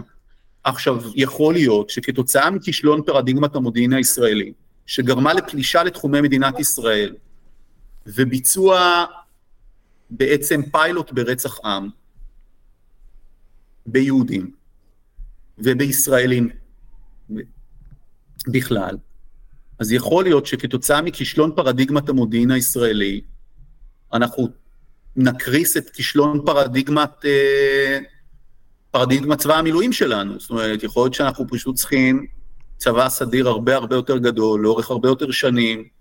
אני לא יודע אם גדול או אחר. זאת אומרת, הכוח הלוחם לא, אני חייב לומר לך, אני רוצה להדגיש את הנקודה הזאת. המילה היא, אני מתעקש על המילה גדול, אני אגיד לך למה. כי אני חזרתי מהרצועה, ואני יודע מה היה הסד"כ, אני כמובן לא אגיד אותו, אה, מסיבות צנזורה, אני יודע בדיוק מה היה הסד"כ, אני יכול להגיד לך כמה, כמה, כמה אה, חיילים ישראל החזיקה על, על גבול הרצועה, בשמחת תורה. ואני שואל אותך, איזה ראש ממשלה יכול להרשות לעצמו להחזיק מספרים כאלה בכל רגע נתון? זאת אומרת, גייסנו עכשיו 300, למעלה מ-300 אלף איש למילואים, מה זאת אומרת? נניח שהכל נרגע, כולם מסבירים לנו שחיזבאללה לא יעשה כלום, אוקיי? הכל נרגע, ישראל כבשה את עזה. אנשי חמאס נמלטו בסירות שלהם.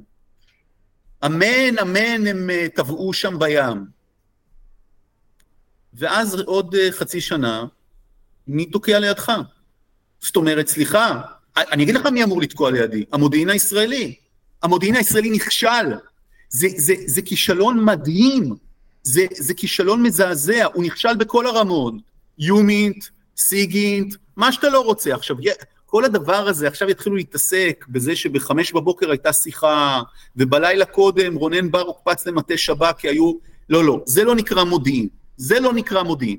כי גם ביום כיפור, זה, ביום כיפור היה עוד הרבה יותר, כי הם היו בכוננות, היה מה שנקרא כוננות כחול לבן, המדינה הייתה מוכנה למלחמה, בגלל זה החיילים גם היו יחסית מוכנים. בגלל שהם היו אחרי חצי שנה, ואז הורידו את הכוננות, ואז שאלו אם להחזיר את הכוננות, והיה דיון שנמשך איזה יממה. זה שבלילה דרגים ברמה של ראשי שירותים אומרים, תראה, יש איזושהי תכונה וזה, והדרג המדיני בכלל, עוד לא מתקיימת ישיבה בכלל, זה לא מודיעין. אז, אז, אז סליחה, אתה ואני השקענו מכספי המיסים שלנו, וחלקנו הגדול גם אה, הילדים של מי שהלך ששירת שם, או ששירת שם בעצמו, כדי שהרגע הזה שקרה לנו לעולם לא יקרה. אוקיי? כמה, כמה כסף השקענו במקומות האלה? מאות מיליארדים? לדעתי זה טריליוני שקלים בשלושים שנה האחרונות. וזה, ואני מצטער, זה כשל.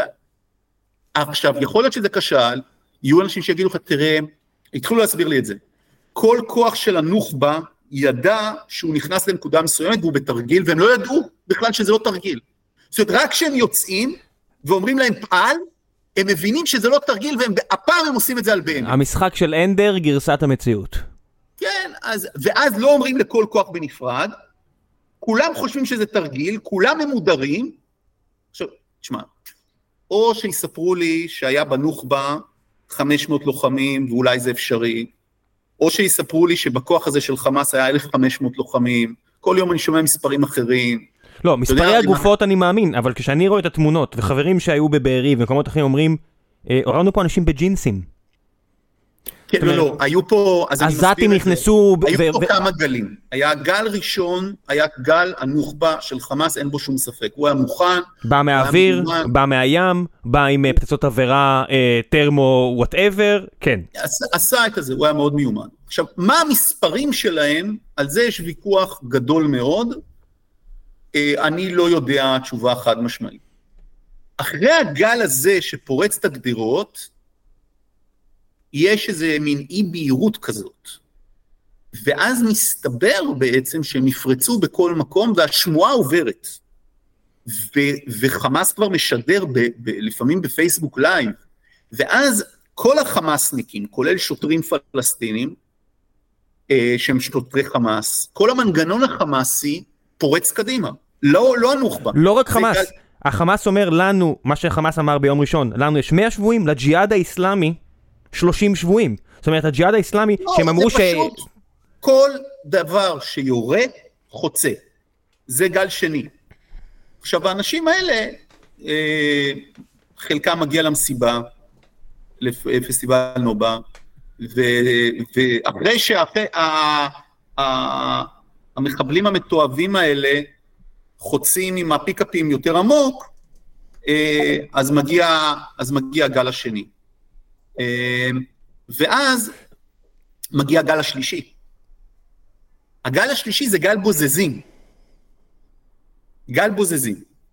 וגל הבוזזים כולל גם, דרך אגב, קטינים, כולל ילדים, כולל כל מי שיכול לסחוב טלוויזיה, לצורך העניין. הרבה מאוד מהבוזזים מגיעים לפסטיבל, בוזזים שם את הגופות, כל מיני דברים כאלה. אמ, כל הזמן הזה, אני חייב לומר לך, בתור עיתונאי, אני שומע את הדברים, שומע את הדברים מכל מיני מקומות, ואז אני שואל אה, את מה שאני בטוח שאנשים בבית שאלו, אה, איפה ארטילריה? ובתכלס, אה, אומרים לי, אין ארטילריה. זאת אומרת, יש, יש, אתה יודע, יש את המרגמות של הצוותים הקרביים, אבל אין ארטילריה מסודרת שיכולה עכשיו לתת, לכסות את הגדר בשלב הזה. אני שואל, איפה מסוקי קרב? ואומרים לי, הם פועלים. עכשיו, מי שמבין את הגיאוגרפיה, מבין שמסוק קרב, זאת אומרת, הוא יכול לכסות שטח מסוים, לא רק שהם פועלים, אני אומר את זה כי אני מכה על חטא, כי כתבתי איפה מסוקי קרב, ובאיזשהו שלב מרימים טלפונים אליי אנשים ש, שנמצאים בזה, הם יורים עד שנגמרת להם התחמושת. הם מרוקנים הכל ויחסית מהר. זאת אומרת... ולפעמים בש... הם, הם נוחתים, נוחתים בשטח, ממלאים תחמושת, לוקחים תחמושת מהשטח מלמטה, ועולים בחזרה, אבל כשיש לך 20 פרצות בגדר, אז כמה שטח יכול לכסות המסוקי קרב שנמצאים בכוננות ההקפצה. ולכן אה, אה, אני חושב ש... אתה יודע, אני אתן לך עוד פרדיגמה שקרסה, שעליה דיבר באמת בריק, וצדק. אני, לא, אני לא הייתי חובב גדול של בריק, ו, ובאופן כללי, אתה יודע, אחד הדברים ש, שאני מקפיד לכתוב אותם בספר זה שבדרך כלל מנבאי השחורות, בדרך כלל הם טועים, אוקיי? אה, בדרך כלל. הבעיה היחידה היא שלפעמים הם צודקים. ובריק אמר, וזה ייאמר לזכותו, שכשצה"ל ייכנס ללחימה כזאת, מה שיקרה זה שהוא לא יוכל להגן על היישובים כי הוא יהיה בתוך הלחימה. זה ממש אחד מהדברים המרכזיים, אני שמעתי את זה באוזניי, כולל השבוע בקטעים שזה. וזה מה שקרה. שנתיים ורבע אחורה, תשמעו בגיקונומי, התעקשנו על הנקודה הזאת. הוא אמר, היישובים יהיו on their own. ו, וזה, וזה מה שקרה. זה מה שקרה. Uh, עכשיו, אני רוצה להזכיר משהו. אתה זוכר את הביטוי הגה? אתה זוכר את הקרבינים? היה פעם ביטוי במדינת ישראל שנקרא הגנה אזרחית, הגה, ואנשים שהיו בקצה של המילואים שלהם או אחרי, היו נשלחים עם, אה, לשמור עם קרבינים כאלה. ו... אותם הכלי נשק ש... שהיו באים ההורים המלווים uh, לטיולים כן, שנתיים. כן, אה, ו... ו... ובעצם זה נמחק, זאת אומרת זה הלך והידרדר, התנוון ונמחק. אבל מאיפה זה בא, ראם? זה בא מהרעיון של המסתננים. היה את הרעיון של המסתננים, של הפדאיון. כן, גבול ירדן, אה, אה, יחידת חרובה המקורית. זאת הייתה הבעיה המרכזית של מדינת ישראל הצעירה. פדאיונים, אבל גם מסתננים שבעצם חזרו, אתה יודע, חזרו ליישובים ולכפרים ש, ש, שישראל אה, השתלטה עליהם, הרסה, פינתה, גרשה. או עודדה את היציאה מהם. וזה ברור לגמרי שהפרדיגמה החדשה היא שאנחנו חייבים שתהיה לנו הגנה אזרחית מאוד מעורבת, שאנשים שיודעים לשאת נשק, ואני אומר לך, זה לא יהיה רק בנקודות תפר, אנשים שיודעים לשאת נשק יהיו חלק מכוננויות, וזה יקרה בכל מקום. ובמובן הזה, הדרישות לכך אה, מכל מיני גורמים, הן דרישות שהולכות, שכבר נהנות עכשיו. האם זה משפר לי את הביטחון שיהיה הרבה יותר נשק בתוך הזירה האזרחית הישראלית? אה, זה משפר לי את הביטחון מול אויבינו, המרים, כמו חמאסניקים, ג'יהאדניקים ומחבלים, וזה גם הולך לכלול, להערכתי, כאילו יהיה לזה מחיר בתוך החברה הישראלית, כי הרבה נשק אה, בבתים, בדגש על נשק ארוך, המשמעויות שלו לא יהיו פשוטות. לא, אבל אנחנו מכירים אבל... את המשמעות, הסיבה שגם אני הייתי נגד נשק שבן גביר רצה לדחוף אותו לכל אדם, היא המחיר העצום שאני רואה בארצות הברית. נכון, גם אני. אבל, אבל, אבל אני חושב שבכיתות כוננות מאומנות ומיומנות, עם אנשים שהם אה, קרביים ושעושים אה, מטווחים ושיש להם תעודות יושר מהמשטרה ושיש להם כשירות נפשית וכך הלאה, אה, ושהנשק נעול במקום ספציפי, לא יהיה מנוס מזה. זאת אומרת, מה זאת אומרת? אני רוצה שבמקום שבו אני גר, בבקעת אונו, אני לא רק רוצה, אני יודע שגם יש, תהיה כיתת כוננות בגודל מספיק, שתוכל לתת מענה, ולא מעניין אותי שצה"ל אמור להגן עלינו, אבל, אבל יש מצב שצה"ל יהיה מועסק, כי אני אגיד לך, אני, אני חושב שאנשים בבית שואלים את השאלה הזאת, למה צה"ל לא מגיע? למה צה"ל לא מגיע? אוקיי? א', זאת שאלה שאנחנו הולכים לשאול הרבה זמן. השאלה הזאת מתחלקת לשתיים. צה"ל של הקו, זאת אומרת, הגדודים שתופסים את הקו, נחל, גולני הלאה, הם פשוט, הם פשוט נלחמים. הם לא יושבים במוצבים ומחכים, הם נלחמים, מקבלים טלפון מהרבש"ץ, אתה מבין? הם בטלפון, הרבש"ץ אומר איפה אתם? אנחנו פה בלחימה, אנחנו בלחימה. הוא אומר, תגיעו אלינו. אנחנו נגיע אליך, אנחנו רק צריכים לצאת מהבסיס, אנחנו לא מצליחים, זאת אומרת, אנחנו בלחימה מתמשכת. אז הם באמת מועסקים בדיוק כמו שבריק אמר. פשוט מועסקים, הם לא, הם לא יכולים לצאת משם. הצד השני של השאלה הזאת, ראם, ואני חושב שאנחנו הולכים לשאול את השאלה הזאת הרבה שנים, משעה שאתה מבין שהם מועסקים, ומשעה שיש פלישה למדינת ישראל, איפה כל שאר הכוחות הביטחוניים של מדינת ישראל במשך שעות ארוכות? איפה הם? על מי אתה מתייחס? אני מתייחס לכל השאר, ואני מצטט לך משהו שאמר לי קצין שלחם והרג מחבלים ובדרגה שהיא לא דרגה של אה, סמ"פ. אה, הוא אומר לי, אני יורד לדרום, ואני רואה אה, אנשים עם נשק ארוך עומדים במחסומים בדרך, משטרה. ואני אומר להם, למה אתם פה? הוא בדרך למוצב שלו, הוא אומר להם, תרדו למטה ליישובים. אם אתה חושב על זה בתור פלישה ראם, ואני אומר את זה בזהירות ואחרי שיחה עם יותר מרמטכ"ל אחד. עם יותר מרמטכ"ל אחד. הפעלת הכוח של ישראל בשעות הראשונות אה, היא לא ברורה. לאנשים שמבינים את תפיסת הביטחון של ישראל היטב, היו, שימשו בכל הדרגים הלוחמים עד רמת רמטכ"ל. לא ברור למה בשלב הזה אתה לא מעיף את כל מה שיורה. כל מה שהוא טוראי 03, טוראי 05 ומעלה, זה פשוט מציף את האזור. אתה פשוט מציף את היישוב. אני מניח שפחד מירי דו צדדי. אבל בעת פלישה אתה לא, אתה, כן, אתה לא, אבל זה, זה בדיוק, ההבדל. לא, לא כן. לא, זה, תשמע, זה בני ערובה. כן. זה פחד מדו צדדי. זה פחד מאבדות כבדות לחיילי צה"ל שלא מיומנים. זה מה שאתה לא רוצה. אבל בפלישה אתה לא... זה... לא, לא נפל, לא נפל האסימון עמוק לתוך האירוע, זאת אומרת, תקשיב, החבר'ה בבארי... למה יובל שגב מגלי צה"ל כותב על בארי, כי יש לו... אז אני אומר, אז בבארי, בלי להיכנס לפרטים מדויקים, אבל נכנסו לשם אה, חבר'ה של הקומנדו, של חיל האוויר שלנו, יחידת שלדג, ופגשו פי עשר מחבלים ממה שהם חשבו, נכון. עם אה, כוח אש. זאת אומרת, אנחנו לא שיעים, אנחנו לא מתאבדים. החבר'ה האלה רצו פנימה לא כדי למות, אלא כי הם חשבו שעם 20 אנשים במסוק, אפשר יהיה להשתלט על האירוע.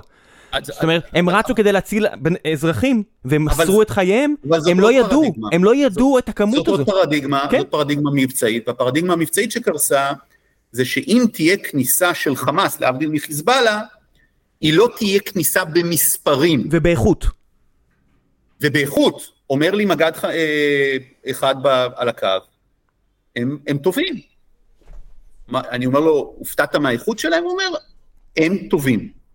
הם טובים, הם ידעו מה הם עושים, הם גם ידעו לאן ללכת דרך אגב. אה, אתה יודע, מה, מהסרטונים שראיתי, איזה חבר שולח לי, אומר לי, אתה קולט שהם יורים בבודדת? אתה יודע, ברמה, הפער בין מה שאנחנו חושבים עליהם למה שקיבלנו ביום שבת, כן. הוא משמעותי. אני, אני לא ראיתי את זה, ואני גם, אני שוב רוצה להדגיש שאני לא מחזיק את עצמי כמומחה צבאי. אני, אני גם לא, בגלל זה אני אומר, הפער שלי הוא בדברים מאוד... אבל אני רק מצטט דברים שאני שומע את התחינות מהיישובים, מבארי, מניר עוז, מנירים. ואני עיתונאי, ואני כותב, ואני עוברות שעתיים, עוברים שלוש שעות, אנחנו באחת בצהריים, אנחנו בשתיים בצהריים, יש צה"ל שלם, אפשר להוריד לצורך העניין פלוגות טנקים מרמת הגולן. אולי, אולי אין טעם להוריד, אוקיי, טנקים לוקח להם הרבה זמן, אבל, אבל למה לא, למה האזור לא מוצף בחטיבות? והתשובה היא שיש תפיסה, יש קונספציה של מה קורה כשמחבלים נכנסים ליישוב, והקונספציה היא יחידות מיוחדות. ואפשר להבין אותה. למה? כי הם משתלטים על בית, וצריך לשחרר את האזרחים בפנים, צריך לא לפגוע באזרחים, וזה. אבל בסוף מה התוצאה? התוצאה היא כזאת, יש אה, קו שנתפס על ידי גדוד של צה"ל, משתרע על פני הרבה מאוד קילומטרים, גדוד אחד, הגדוד הזה בסדק מאוד מצומצם בגלל שזה חג ואין התראה, והם זועמים, הלוחמים זועמים שלא הייתה התראה, ויש על מה לזעום, וגם להורים של הנופלים והנופלות יש על מה לזעום. אין התראה, זה רגע של מה שהיה קרוי פעם כוננות עם שחר, והיום נקרא זמן גשר. חלק מהכוחות נמצאים מחוץ לבסיסים, במערבים, בסריקות, במה שהיה קרוי פעם בתקופה שלך, אה, אולי פתיחות ציר. אכן. אז גם המוצב הוא, הוא לא זה, ואז כל האירוע מתחיל, ואומר לי מישהו מנירים, החייל הראשון נכנס לנירים, ונירים מאוד קרוב לכוחות הצה"ליים. חייל ראשון נכנס לנירים בשעה אחת וחצי. אירוע מתחיל לפני שבע. אה, תשמע, האם בתוך אה, מדינת ישראל הגדולה, שהיא בכל זאת עשרה מיליון בני אדם, צבא גדול, האם לא, לא זה, אז אני, אני לא יודע, אוקיי, אני, אני אידיוט, אז אני מרים טלפון לאלוף הראשון, ואני אומר לו, תגיד, למה לא, לא מורידים לשם כל דבר שיורה? אני, אני לא מבין כלום, אבל אתה אלוף. הוא אומר לי, אני לא מבין.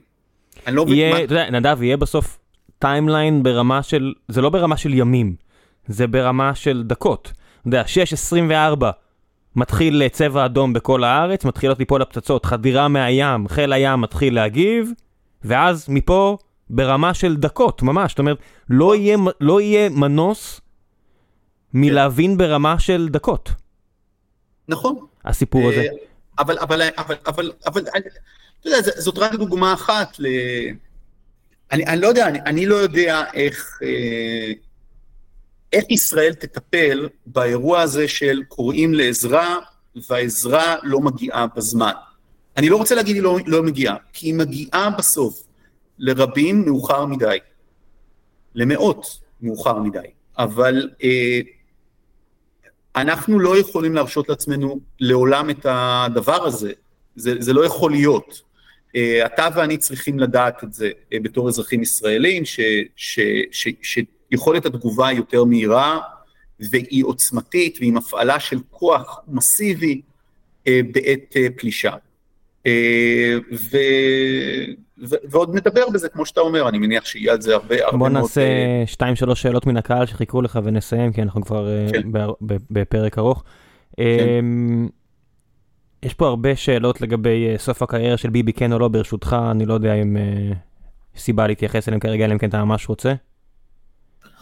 אני חושב שכל אדם, אגב, זה גם לא רק נתניהו שסיים, בעיניי הרבה אנשים בהרבה מאוד תפקידים, גם טקטיים, גם פיקודיים, גם פוליטיים, הרבה אנשים, אה, השירות שלהם לציבור הסתיים. בין היתר, בוודאי שראש ממשלה במצב כזה, זאת אומרת, זה, זה בעיניי מובן מאליו. האם זה שבעיניי זה מובן מאליו זה אומר שזה מה שיקרה? אתה יודע, זה, זאת מדינת ישראל, ואני, אין לי מושג. אה, מיכאל אה, פסין שואל, נדב מתייחס רק למפלגות שמאל בתור מפלגות דמוקרטיות ליברליות. אני מקריא כלשונם ואז תגיב. אה, לגישתו, כל מפלגה שהיא לא שמאל היא לא ליברלית דמוקרטית. הכינוי שהוא מרבה להשתמש כנגד מפלגות ימין הוא פופוליזם. שזה עוד מילה שהאקדמיה משתמשת בה כמילת גנאי כמו ניאו-ליברליזם. האם הוא יכול לחשוב על מפלגת ימין בעולם כיום של מפלגות ליברליות, דמוקרטיות, לאומיות? האם מפלגה לאומית יכולה להיות ליברלית, או שלשיטתו ליברליזם מודרני, ליברליזם אה, מושתת מרקסיזם מדינת רווחה, שזה מה שנדב מדבר עליו, חייב לבוא עם אה, תכונת האוניברסליזם, שזה בעצם מילה אחרת לגלובליזם, שזה לאומיות, אתה יודע, או שלאומיות זה בהכרח לא. פופוליזם. טוב, יש פה הרבה, אבל כן. אני... אני- אבל אתה אני- הבנת, הבנת את הג'יסט. לא, ו- לא, אני מבין. דבר ראשון, הוא ביקש אה, דוגמאות, אז בבקשה. רישי בבריטניה, לא? ה-CDU, כן, ה-CDU בגרמניה. מפלגת שלטון עד לא מזמן, בהנהגתה של אנגלה מרקל, מפלגת ימין, נוצרים אה, דמוקרטים. אה, המפלגה השמרנית בבריטניה. עמנואל מקרון הוא מפלגת מרכז מאוד אה, לאומית. מפגינים נגדו אה, הווסטים. ועל הדלק ועל הפנסיה, כי הם קוראים לו מפלגת ימין. הוא מבחינת המדיניות שלו, במונחים הצרפתיים, לא במונחים אולי שלי ושלך, הוא ניאו-ליברל. אה, אני יכול להמשיך. אה, דרך אגב, רבים מהמפלגה הרפובליקנית, ש- שהם לא דונלד טראמפ, זה נכון שהמפלגה נכבשה על ידי טראמפיסטים, אבל זאת מדינה גדולה, הברית, ו... ויש בהחלט אנשים ש... תשמע, אני שהם שומע- לא... אני שומע את קריס קריסטי. מה, אתה יודע, זה בן אדם, זה פוליטיקאי, אתם יכולים לא לאהוב אני- אותו, אבל כן. ואני לא משתמש בפופוליזם ככינוי גנאי, פופוליזם זאת הגדרה, או שעומדים בה או שלא עומדים בה.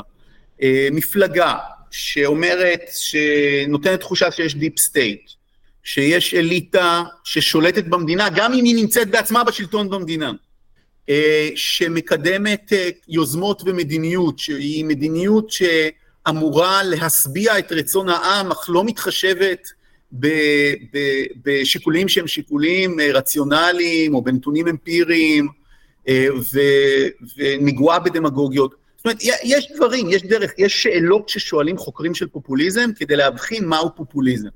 אז זה ממש לא גידוף בעיניי. דרך אגב, פופוליזם כשלעצמו הוא לא חייב להיות, אה, בכל מערכת פוליטית יש מרחב של פופוליזם. וגם העירוב של אוניברסליות, זה הרי כל השאלה היא כאילו להגיד progress. אז התשובה לזה זה שאוניברסליות אה, וליברליות לאומית לאו דווקא הולכים ביחד. אה, אה, ליברליות קשורה בלאומיות.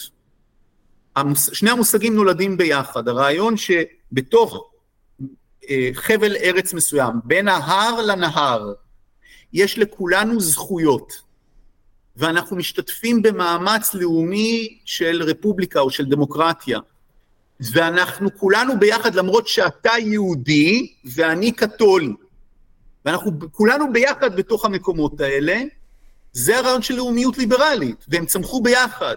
ומי שלא מבין שהמושגים צמחו ביחד, אני ממליץ לו לקרוא, דרך אגב, את הדוקטורט של אה, פרופסור יולי תמיר, שהיא כתבה בהנחיית אה, ישעיהו ברלין, שנקראת לאומנות ליברלית. היא עוסקת בלאומנות ליברלית, משום שזה בעצם המהפכה האמריקנית. הרעיון של ליברליות היא בהכרח האנשים האלה שדואגים לעולם אבל לא דואגים לעצמך, הוא שקרי פעמיים. פעם ראשונה, ליברלים הם הכי לאומיים, ולאומיים צריכים להיות הכי ליברליים. זה הרעיון היסודי. אה, אנחנו כולנו ביחד, כולנו ישראלים, כולנו בסירה הזאת. עכשיו, יש אנשים שמיד יגידו, כן, כולנו ישראלים, אבל ההוא הוא, אה, הוא, הוא ערבי. אז הוא לא באמת, הוא לא עד הסוף. זה המקום שבו הלאומיות נשברת, לדוגמה, לטובת לאומנות או לטובת גזענות. אבל הוא שקרי עוד פעם, משום שאני מביא את זה במרד נגד הגלובליזציה, מי הכי עוזר בתוך הקהילה, מי הכי תורם לקהילה, מי הכי לאומי, מי הכי פטריוטי? אנשים שבאופן מקרי הם גם, הכי אכפת להם גם מהעולם, תורמים כסף לעולם, או יוצאים ל... זאת אומרת, מה, מה, מה זה נניח הפיסקור של אה, ג'ון קנדי, The Call for Public Service, Ask not what your country can do for you, but what you can do for your country. כל הרעיונות האלה, שהוא אומר, אנחנו נצא לעולם ואנחנו נקדם את הדמוקרטיה ואנחנו נילחם בברית המועצות ואנחנו נגן על הדמוקרטיה בפנים, זה הולך ביחד. עכשיו, אני לא אחראי לכל המגוון השמאלני בעולם וכל מה שהוא חושב, אני אחראי על עצמי. והגישה שאני אה, מציג היא גישה ליברלית, מרכזית מאוד, פטריוטית. זאת גישתי. בוא נעשה עוד שאלה אחת אה, ונסיים. אה, שלמה שפירא, אם לדעתך יש דרך להתמודד עם הפופוליזם והציניות של נתניהו ומכונת הרעל, אה, איכשהו לא משנה מה קורה, הם מצליחים להאשים את השמאל. לפני שאתה עונה, חשוב לי להגיד פה משהו, כי אני לא חושב שאתם מבינים עד כמה יש אה, בחישה מבחוץ. אני לא מנקה מאשמה אף אחד. מבטיח לכם, חשבון נפש לכולנו אחרי זה. כמות...